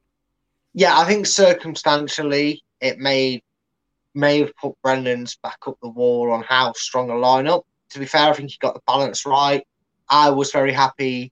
Uh, you know, before it was announced, I think you put out a tweet uh, tweet about it, and I replied, "It's shop window and and and." um backup players slash um, squad players that I'd like to see um, for, for them exact reasons. You need to keep your squad players getting minutes under the belts and you've got to get players in shop window, um, which is why I said earlier, furthermore, that obviously the reason Samore is probably getting done without any hassle is because of the Fofana situation, but that's probably why he didn't play at all in that mm. game. And I think the lineup was quite right given the scenario. Had we beat Brentford and Southampton, I think I would have been begrudging Brendan, saying you probably could have afforded to it. But yeah. again, we're in a different mindset. If if ands and buts and coconuts, as they say, you know, you can't really talk about what didn't happen. If Leicester had six points on the board, we wouldn't be talking about Brendan out. Fofana probably wouldn't want to admit that he's is a closet Chelsea fan. As Gino De Campo, as Gino De Campo once said, you know, if my grandmother had wheels, she'd have been a bike. Well, yeah, that's very true, isn't it? You know, and if I'd have been born, and if I'd have been born into a rich family, I wouldn't be poor. But no, exactly, yeah, yeah, no, totally. I think, like you say, had we been sat higher up, you know, if we'd got sort of six points or seven points on the board or whatever, then I think we would have probably seen another, another, yeah. you know, team go out there. And um, had we lost that game, then in that situation, we'd have been going, oh, well, it, you know, it was a chance yeah, for the York. Would have been said, oh, yeah, you know, who needs a cup run? You know, let's yeah. concentrate on the league. Uh, L C F C Believer, good evening to you, sir. Uh, how do we have enough time to buy someone now, or do we leave it for January?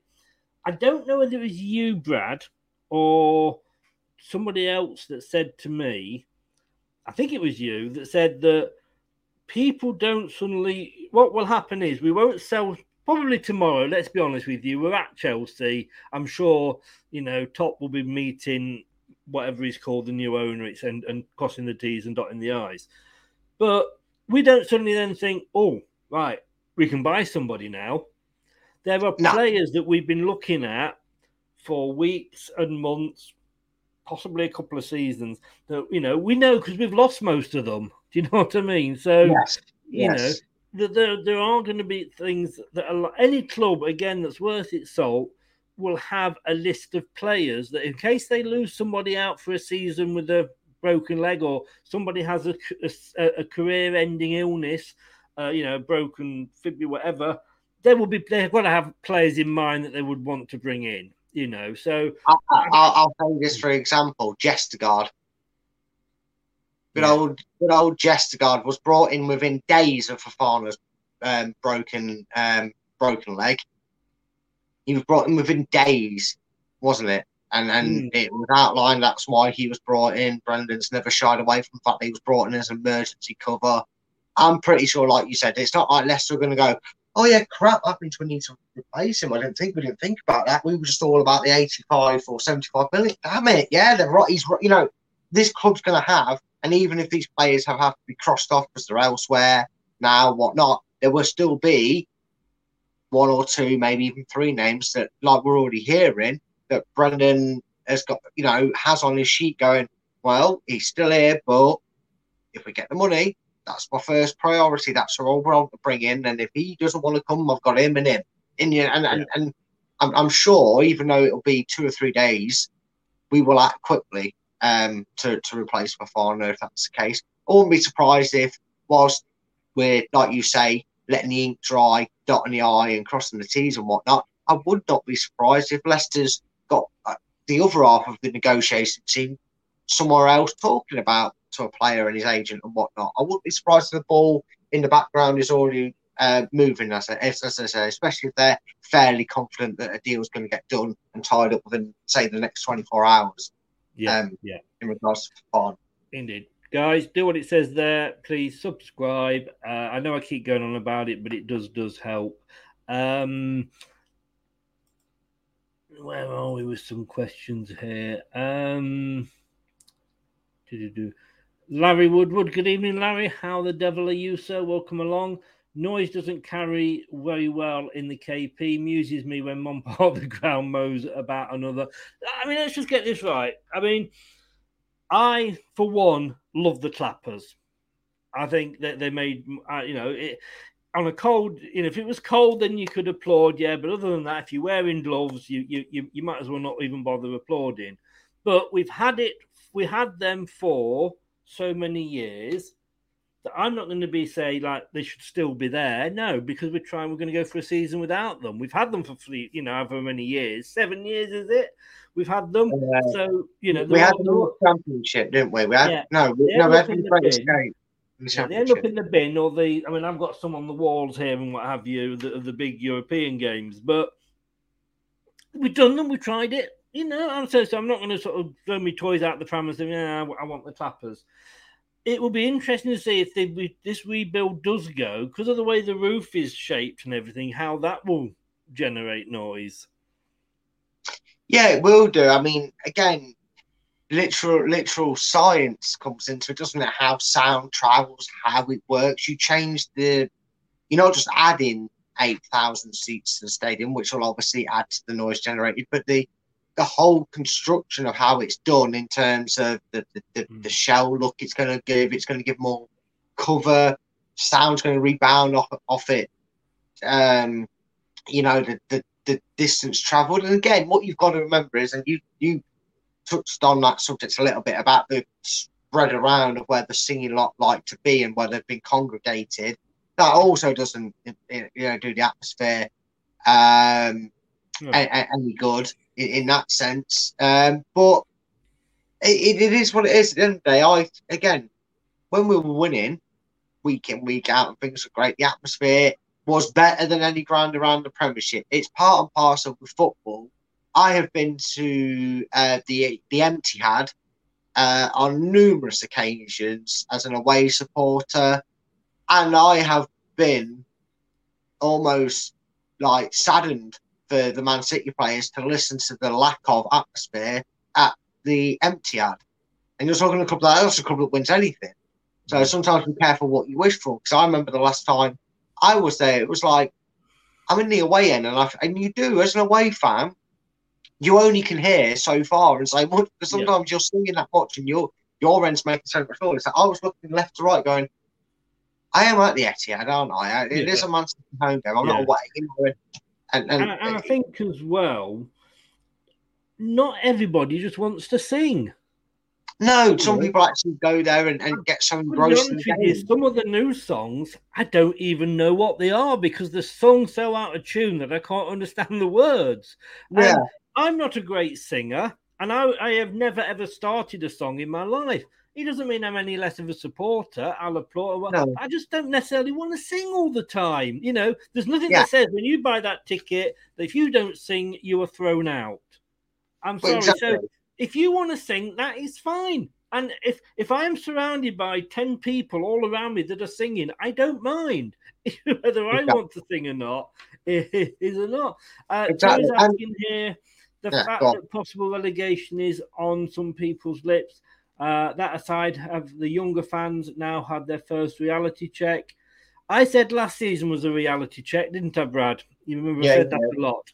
Um, uh, and and it, it is early. I mean, relegation is a long way off because we're three games in. Um, all I will keep saying is Arsenal last season, look where they were. Three games, they were pointless. And they finished in a European or Europa League place.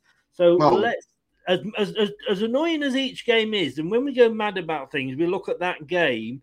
We've got to remember that it is. It's an old saying: it's a marathon, not a sprint, et cetera, et cetera, et cetera. But it is, it is. So I don't. Do I think I we will go down? Yeah. I don't know. No team's too would, good to go down. Man United aren't going to finish in the bottom half where they are now. Whatever their troubles are, they've got their players are too good. They will finish top ten, whether they finish Europe or not, we will see. But you'll also you find that Leeds won't be in the top four at the end of the season. Brighton won't be in the top six at the end of the season. South. So let's just kind of, you know, how many of those clubs started well last season? Palace, Wolves, and then fell off towards the end. Like I say, Chelsea yeah. aren't going to be bottom half of the table. Man United aren't going to be bottom half of the table. They will, you know, so let's not let's not panic too much. Um, no, and also remember, as bad as things are here, um, I know they're not having the same, you know, transfer uh, fiascos that we, we've had this winter, but there's sort of, uh, you know, we might be having it bad, but there's at least there's still one team showing us how to do it a little bit worse. No goals, no points. They get you. They get you uh, two hundred fifty on the show pointless for an answer. It's West Ham, wet, wet Spam United. Uh, and look at the season they had. In fairness, though, they did on our, on aggregate beat uh, qualified the Europa League six one. But then they're yeah. The look at the Stockport. Season they had. That's what I mean. Look at the success they had last season, and we're wanting to yeah. build on them. I don't yeah. think they're panicking after three games. I just think, unfortunately. Well, I don't know. You want, you want to listen to uh, you want to listen to some of the channels, but I tell you what, yeah. I was very, very lucky because I don't know if anybody knows, but we do have a bit of banter here with um, West Ham unofficial Jake, and he was actually in pool today. He sent me a picture holding fish and chips on pool front, and I said, I said, bloody hell, I'm locking my doors and shutting my blinds. He was a bit too close for comfort. Uh, L C F C great, love that shirt. Chris waiting for mine to arrive. I tell you what, mate, I ordered this uh, via the website. I didn't have any extra badges put on because normally I have L T I D on the back and the Premier League. At sixty-three quid, mate, I'm not paying for any extras. Um, but I did, by not having the Premier League badge on, I did able to avoid, uh, able to pay um, D H L because, of course, the post office are going on strike a lot. Postman Pat is stopping at home with his cat. So I, I ordered it D H L. It came the next day. I love it. Of course, you can see the new theme I've got here on the show is blue and gold. Everything's kind of working through that way. Uh, so it does go very nicely with that. Plus, I hate the green shirt. And I'm sorry if Jack is watching from the Final Whistle, another Leicester channel. Check it out. Uh, he had it on earlier, and it I just didn't like it. I didn't like it when I saw it, how they presented it in all the dark light and what have you. Seen him wearing it, and I didn't like it at all. This should be the second shot. I do love it. The pattern in it is brilliant, is brilliant. And just out of interest, we on Monday at four a what oh bloody hell at four o'clock in the afternoon. I don't know. I'm coming or going. Um, we are doing with Doug uh, um, from the Dugout Football Channel. We will be doing a shirt show. And we'll be looking at all the clubs and all three shirts and um, rating them and seeing who's got the best group of shirts. So home, away, and third shirt. And you know what, Brad? There's still about five teams that haven't got third shirts yet. Oh, God, I don't get that. Do you remember when after every couple of years, Leicester used to do a shirt? I remember them days we used to look forward to it and everybody used to do it in unison, and you'd get there and you'd go out and get a shirt if you wanted one on match day, and they'd do some special advertisement for it. Now it's like, what are you trying?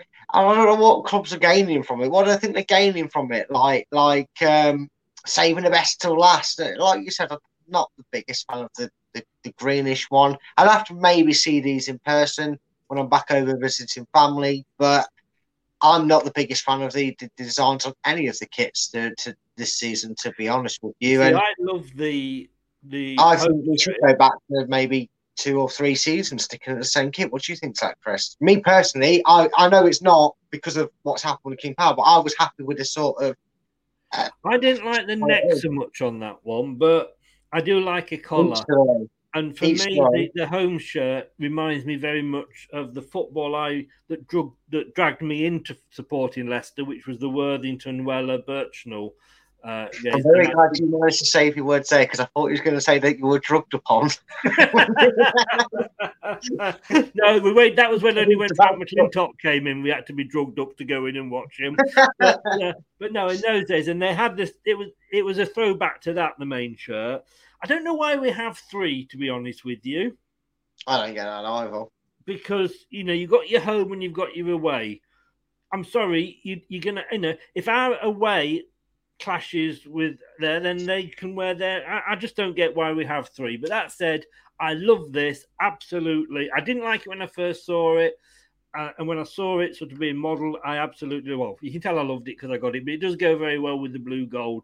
Rich, hi, how the hell are you? Welcome along, sir. Um, Rich Sports, do check it out. If you haven't already, a great channel there. A bit early to talk about relegation. Exactly. Uh, West Ham have started poorly. They have. I mean, look, look at you guys, Man United, because uh, Rich is a Man United fan. Um, you know, it, yeah, it, yeah we... We joke about it because it's nice to see the big team struggle. It was nice to see that we were, you know, we were third from bottom and you were second from bottom. I'm not going to lie. But we know that the season, as I said earlier, isn't going to end up like that. Um, we do kind kind of have to just, you know, take things, take things a little bit easier. Um, but Moyes under pressure with the poor start. Wouldn't surprise me if West Ham pulled the trigger and panic. Um, Vestergaard the skip. I don't trust Rodgers with our money. Um, if Susan Whelan, huh? Yeah, if Susan Whelan, what? what? Maybe uh, this is the answer, is... what is the question? Yeah, yes, exactly. It's very true. All I can say, David, and please take this in the way in which it is meant. Um, and I can't find it now, but uh, this. Oh, will you stop asking stupid questions? David, you know I'm joking. You know I'm joking, but I, I, I couldn't resist it. Um, so if if if Susan Whelan, ifs, I guess. Uh, Michael Keane from Everton on loan. Oh, years, a couple of years ago, it might have been. Uh, it's Didn't clear... Michael Keane play for us? Yeah, he was, he was here on loan as well. Yeah, yeah. We already had him on loan before. Mm. And and former teammate from Burnley, Ben Mee. We had him on loan as well. Yeah, um, we did. Yes, we did indeed. Uh, it's clear he's going, says Facebook user. I guess you're on about Fofana. I think we all accepted that and cheered. I uh, uh, can't really say I'm surprised. I can see Madison heading out as well. I can't. I can't. I mean, you do no. say Facebook user contracts mean nothing, which they don't. We've seen that with Fofana. Okay. All it does is guarantee, had Fofana not signed a contract, we might not yeah. have got the money we're getting for him. So that's all yeah, it which, really does. Yeah, which is um, why I think they don't exactly mean nothing. It, it, in terms of the commitment, obviously it doesn't, but it does mean something in terms of the club having something to fall back on if a, a nasty situation like this uh, uh, uh, arises. As for Maddison, I think he was on a new deal. He's always been one of them to come out and defend the club and whatever and try and keep the rumours at bay when it happened. Do you remember the Harry Maguire situation when he, he would tweet something, would get tweeted, and he'd come out and go, no, he's just not very well. Now, whether that was actually the actual truth at that point and it wasn't, you know, in, in regards to what happened with it, I, I always think he's, he's he's a great love of the club. I, I would like to think if he's, he's going to come out and say he's going to do the deal, I'd be fairly confident he's going to sign the deal, and I could very much see Madison going down as a player that spends a lot of his time of his, his playing career at Leicester. Mm. To be honest with you. Definitely. David says here, thanks so much for this stream. Last one for me. Barnes at time is the one-trick pony. As he makes the same mistakes. Do you think, unfortunately, we've seen his best as he can't seem to learn and improve? And the problem is, I think a lot of players hit their peak when we finished like the fifth for a couple of seasons, got into Europe, et cetera. Yeah. I, I think we've just got to forget last season. I don't think you should judge anybody on last season because so many players were playing out of position. We know Tielemans is not as bad as he was last season, but he was being asked to play a different role. Um, so let's just let's get this out of the way. Let's forget last season because, you know, like I say, it is very much a uh, a bad season. It, it just nothing was going right. I'm sure at times we, we you know we, we could have seen you know Jopokovic up front with uh, with Inacho who are that struggling for players. So let's see how we go when we get this transfer window gone. Um, I think I, I, I wouldn't sell Barnes. I would definitely keep him. Um, yeah, I, I I would. Yeah, let's have no chance. Players will definitely leave when we have nothing. Uh, offer at the moment. These players want bigger money and Europe. Unfortunately, we all know Leicester is a stepping stone. Just greedy Madison won't be staying whatsoever. Is he greedy? I don't think he is. I don't um, think he is. I mean, no. you know, he's not not signed the new contract. Is he any greedier than Fofana? Is he any greedier than than than you know? We we let's look. Let let's take a reality check here. See if you agree with me here, Brad. We are Leicester City. Okay, yeah. As much as we know we've won the Premier League, we've won the F A Cup, we've won the Community Shield, we've won League Cups, we've won everything in this country. We are Leicester City. We are not Man United. We are going to expand the stadium by eight thousand and we are still only got a capacity half that of Man United. Yes, we, we're known worldwide because of the, the, the, the five thousand to one, but we are not. And I keep saying it, Man United. We haven't, you know, we're not loved all around the world, et cetera, et cetera. And there's various reasons you could say that. We're not a Liverpool. We're not a Manchester City. We are in that second group of teams at the moment in the Premier League. You know, five years, I'm sorry, seven years ago, we were in the second tier. In football, that's recently when you think about it. You know, and we've got to accept, and as I said this to the Chelsea fan yesterday, we will take players from. I mean, do, do you are you saying then that James Justin used Luton as a stepping stone because he went yeah. from Luton to Leicester because we are bigger than Luton? But if James Justin then goes on to, to Man United, yeah, I get that totally because I mean, you know, I hate admitting it, but obviously we do know they are a bigger club. Um, but then. Fofana goes to, and we've mentioned this right at the start, so I'm not going to dwell on it, but Fofana goes to Chelsea, Real Madrid come knocking in a year's time.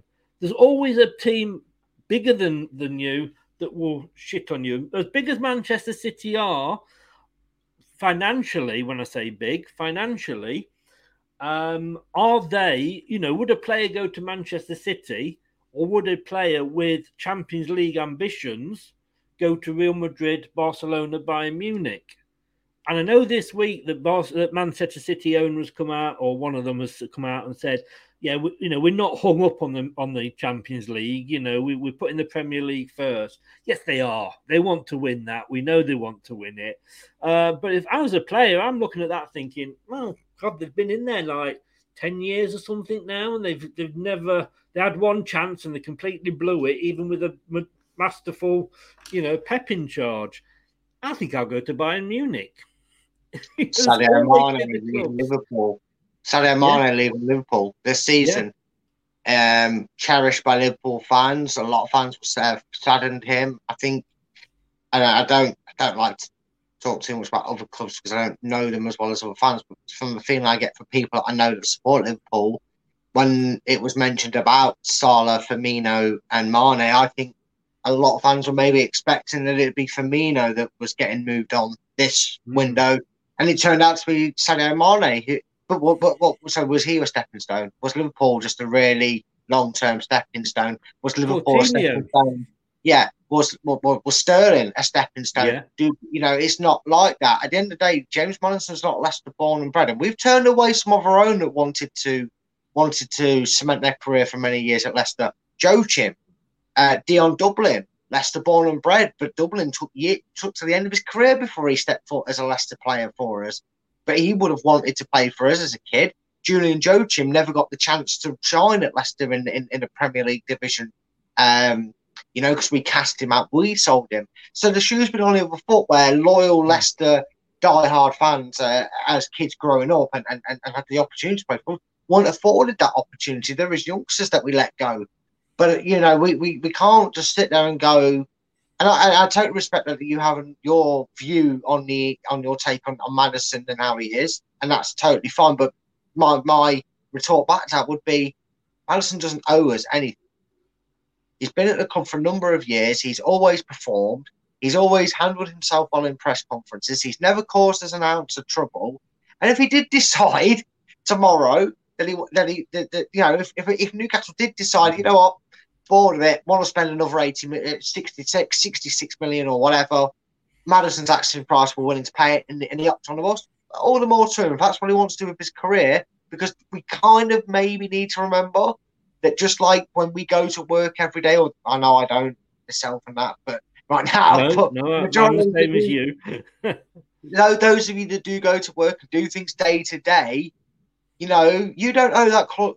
That company you work for any loyalty. That depends on you as a person and your personality. And I think we've got to remember we're dealing with human beings that have a limited span doing the job they enjoy doing, which is playing football. Because we could, we are maybe forced to, some of us, but we're forced to work until we're in our late sixties, seventies, given the retirement age.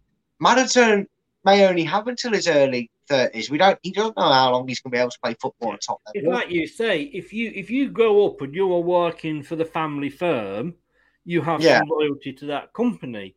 The loyalty you've got, and this is why. See, I I understand Fofana wanting to move. I understand Tielemans wanting to move because, like I say, take the blue tinted spectacles off, and we are Leicester City, right? Yeah. Fofana, it's just the way he's gone about it. I think we all accept that. But Maddison has no loyalty to this club.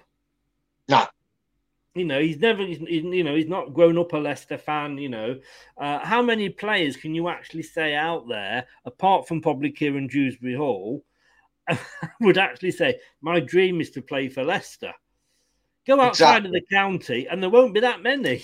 you know? No, there won't. But, I, I, and with the greatest respect, before maybe Dewsbury Hall, the, the last player that Leicester fans probably cherished a lot more than they would have had he not been Leicester born and bred. And I'm not saying that Dewsbury Hall isn't actually like a really talented youngster, because he is.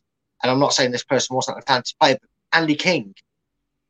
I, mm. I, I, would, I would ask the question, if you go, you know, hypothetical out there, but if Andy King hadn't spent ten years at the club, or hadn't come through that youth academy, which we signed from Chelsea, by the way, going back to the Chelsea connection, he was released from them, wasn't he? Or we signed him yeah. from their academy. Yeah, yeah. He was not technically brought up for our academy and grew to love the club and and, and, and be the person he is that stayed for as long as he could with Leicester before he, he saw out his time under Nigel at, at Bristol City, I believe. Would we hold him as fondly in his heart had we signed him as a twenty-four-year-old and he stayed for six or seven years, but he yeah. wasn't a Leicester lad? No, we'd go, thank you very much for the memories, Mister King, um, but on to pastures new. And we'll do the same with Maddison. We'll have fond memories of Maddison when that time comes, if that time comes. You know, this is what this is what sometimes makes a club legend, is when they do things. That's why we have club legends, because it's very, very rare you get a player that does a Vardy, that stays mm. with you beyond beyond yeah. any means. But it, they have there, there are very, very few one-club players these days. Exactly. You know? Yeah. Can I just say, Terry's got to go. He's got to move some furniture, move in the couch to hide behind, ready for tomorrow. Yeah. I, was actually, I was actually sat on, on the couch the other day with my girlfriend, and she looked round at me and she said, you know, should we take this upstairs? And I went, well, okay, then you get that end, I'll take this end. Oh, thank you. I'm here all week. Um, unfortunately. Uh, um, right, let us, uh, enough, uh, let's just run through these last ones now. Um, uh, I haven't had any yeah, L C F C Grey. I haven't had any add-ons on my shirt, but I had uh, Fever Foxes. I always had L T I D one on the back of my shirt, and I always had the Premier League because I don't know when we won't be in the Premier League. You know, it might it might happen, but I just can't afford the extras these days. Uh, is Anka Zanki, or whatever he's called, joining us? Uh, can he play out from the back? I've no idea. Time will tell. Time will tell. Uh, David, uh, of course, Chris, I was going to say, if Susan Whelan is involved in our transfers, we have someone I trust. I enter before I finish my comment. Okay, so if Susan Whelan is involved in that, there, there we go. So the answer to the question was, in charge of transfers, who would do fans think would do a good yes. job? The answer is yeah. Susan Whelan. Yeah, I'm going to give the points to you and his team. Yeah, I think it's, it's Rudkin is the is the is yeah. the main guy at the moment. Yeah. Um, and people obviously like to take a swipe at Rudkin, but, you know, they didn't take a swipe at, swipe at Rudkin when he authorised the signing of Mahrez, when he authorised the signing of Jamie Vardy, when he authorised mm. the signing of Kanté, of, of when we first bought Fofana. You know, let's, we, we always, people always remember the bad times and they never remember sort of the, the good times. And you've mm. got to be fair to Jonathan Rudkin. Um, that yeah. was great business. Maguire, eighty million. For a fridge, um, he's it, it, it, yes, I think it's just the fact who is playing well in that Man United side. Uh, Chelsea beat us four nil tomorrow. Well, I've gone two nil, so I can't really argue. I, mean, I, can't, um, I can't argue with predicting that because no, I think we're all good no. at it, to be fair. Um, exactly, Brad. I agree about the stepping stone debate. We have to accept that is our place, you know, and just like yeah. I say, I know I went mad. Do you remember when – you won't remember this – when uh, McGee left um, – Oh, Mark left McGee from West Brom. Yeah, when he went from us to Wolves because he thought Wolves, Wolves was a big club. And we were absolutely spitting feathers. He hadn't been with us a full season, et cetera, et cetera. But we'd actually poached him from Reading. Oh, that was all right. But, hey, the fact that he's left us – Um, yeah, it's, it's, it's not so nice when the shoe's on the other foot. I think fans forget that sometimes, and and yeah. you, you could, to a small degree, not give it as a defence or anything. But I, I said someone, I think I said to you as well, mate, that maybe the writing was on the wall with Fofana because he did these same antics a little bit with Etienne when we tried to approach them for him. So yeah. it, you know, yeah. it all goes full circle. Unfortunately, these these things. Yeah, well, as I as Chris says there, good evening, Chris. Welcome along. Um, you know, I, I said to the chat, as I said to you earlier, Brad, I said to, to Ankit, the Chelsea fan, yesterday on the preview show, you know, be prepared for this to happen, you know, because if, if Bayern, I say Barcelona, Madrid, et cetera, come and knock in, you know, it'll be uh, it'll be wanting to go. Might even Man City, because I mean, you know, they can outbid. Although they are obviously having to watch the money now, which is why they are. Well, Man City, Sterling, Chelsea, they they seem to be sweetening the pot towards a deal between rivals. So you never know. You never know. Well, it's interesting to see that before Man City have been buying these players in, they've been selling some of the players, which you would never think that they would have sold Sterling to Chelsea. You would never no. think they would have sold Jesus well, to, to Arsenal. You know? does, does that come down to the fact that Man City and Chelsea really don't care too much? Does that come down to the fact that football's changed so much that they actually right now are not seeing Chelsea as a, as a rival, so they don't mind selling them to him because they need to they want to move that sort of player anyway? Yes. Uh, Johannes, can you speak German? Um, nein, mein, mein, mein Deutschland ist nicht gut. That's more than I can do. I must admit, though, I do like to speak German when I'm visiting the, the um, Saint Mary's to watch Leicester play uh, Leicester play Southampton. I, I seem to say nine a lot there. You know, I don't know why. Uh, Johannes, welcome along. You're on Twitch. Uh, we are new on Twitch here at Leicester Till I Die T V. On Twitch, if you want to follow us, if that's your platform of choice, it's L T I D T V. If you want to give me a follow, I check on there uh, after the end of the stream, and I always follow back. So if you want to follow me, I will follow you back. But unfortunately, no, I don't speak much German. I I, I was rubbish. I'm a typical Brit, you know. I am rubbish at French and German, and I yeah. hated, I was so glad when I could drop one. And funny enough, I dropped the French and went for the German because the word sounded more English. But yeah. Unfortunately, my German, I'm hoping I said that right. I said that with such confidence, but it's the bare minimum I remember is how to say I, that. I my that that very much reminded me. That that's what I would call Joey Barton French. So yeah. Well, you know. I literally, I literally did say that my German was not that good. So no, but yeah. there's a lot of English. There's more English words in there than German. Well, again, the German English language is is talked about often and being once quite. Once you got past nine, you were struggling. I could tell that. But, hey, it was uh, still more than me. It was still yeah, more than yeah. me, you know. Um, I didn't want to swear in German either, because I could swear in German. Do you remember when you were at school and you're doing it? That, yeah. That's the first words you looked at, wasn't it? Farted. Yeah. yeah. You know? Yeah. Then again, we were, we were kids. Look, we just, we've gone over the two hours, going up for two hours ten.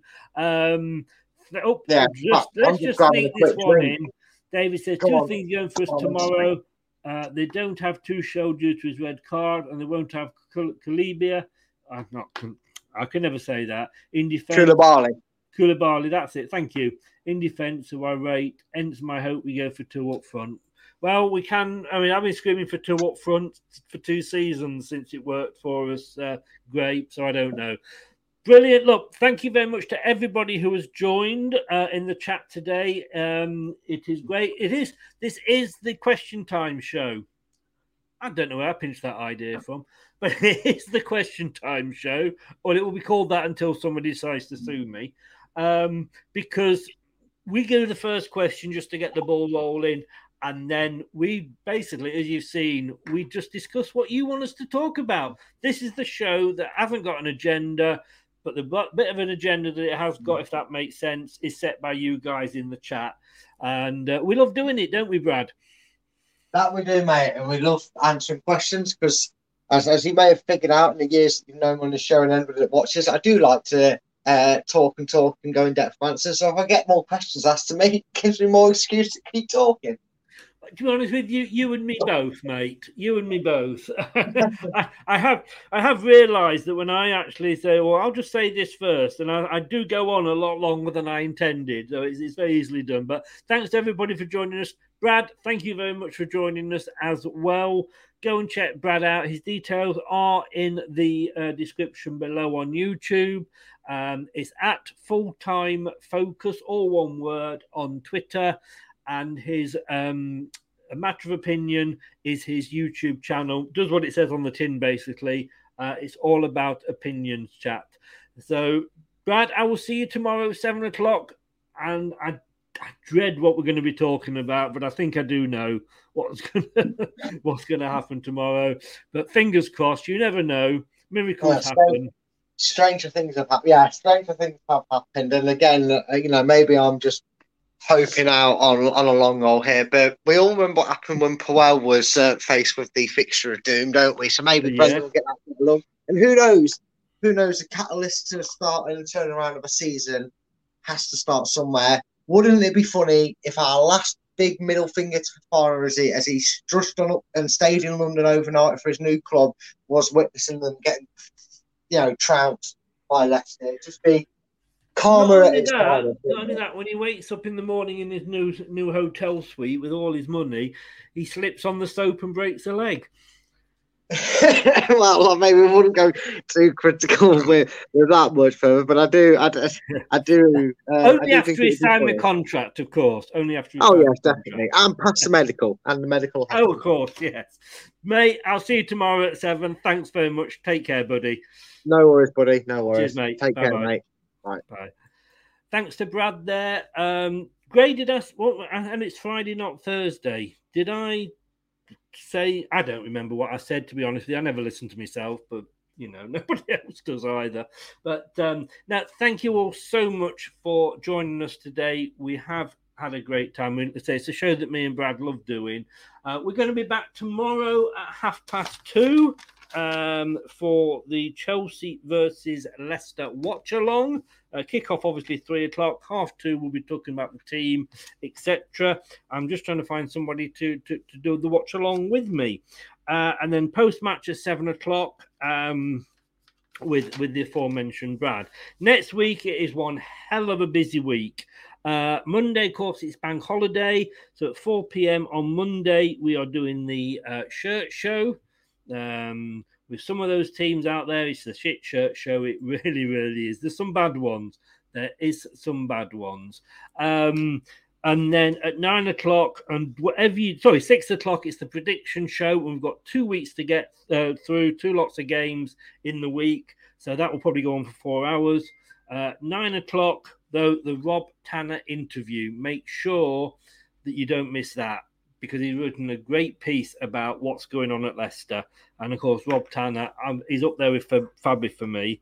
Um, on the Tuesday, we could have a re- we're having a review show at six o'clock for the previous week's games, which is Monday we can't fit it in because uh, there's Premier League games that night. On the Wednesday, uh, seven thirty, I'll be over on Devils United T V talking Leicester Man United. And then Devils United, Maisie, uh, along with Reese, Craig and myself, will be previewing the Man United game. Um, we then play Man United on the Thursday, so the watch along there from seven thirty. And I don't know when we'll be doing the, the post-match. It won't be at night because we'll be finishing about ten o'clock and we'll all be ready for bed. Uh, probably sometime on the Friday if I can fit it in, because I've got two two personal appointments on the Friday. Brighton Review is on the um, eight o'clock next Friday. And at ten o'clock next week, it's going to be question time. So we're going to be a bit later next week. Um, thanks, guys. And then, of course, we'll play Brighton at the weekend. Thank you so much if you've been watching. Really appreciate it. And for if you have been listening on your favourite podcast platform, thank you for lending me your ears. I really do appreciate it. Please, uh, you're welcome, Chris. Thank you for popping on. Uh, please do, like I say, if you haven't yet, please subscribe to the channel. We're on the road to fifteen hundred. And please, as well, do. I know fifteen of you have now liked the um, liked the show, so that does help the algorithms. I will see you tomorrow at two thirty. Uh, have a good night. Don't do anything I wouldn't enjoy, as I always say. And I will see you tomorrow. Thanks very much. Take care, everybody. Good night. Take care. Thanks for watching Leicester Till I Die. This is Chris saying goodbye and see you next time.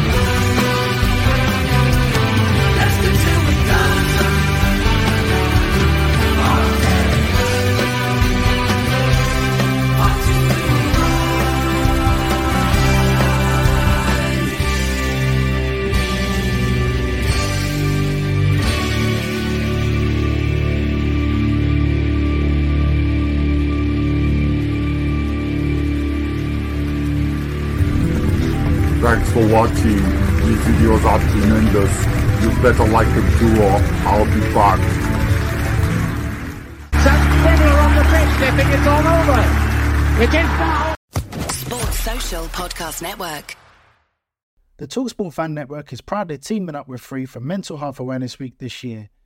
We understand that the journey as a supporter isn't always smooth sailing, but rest assured you're not alone.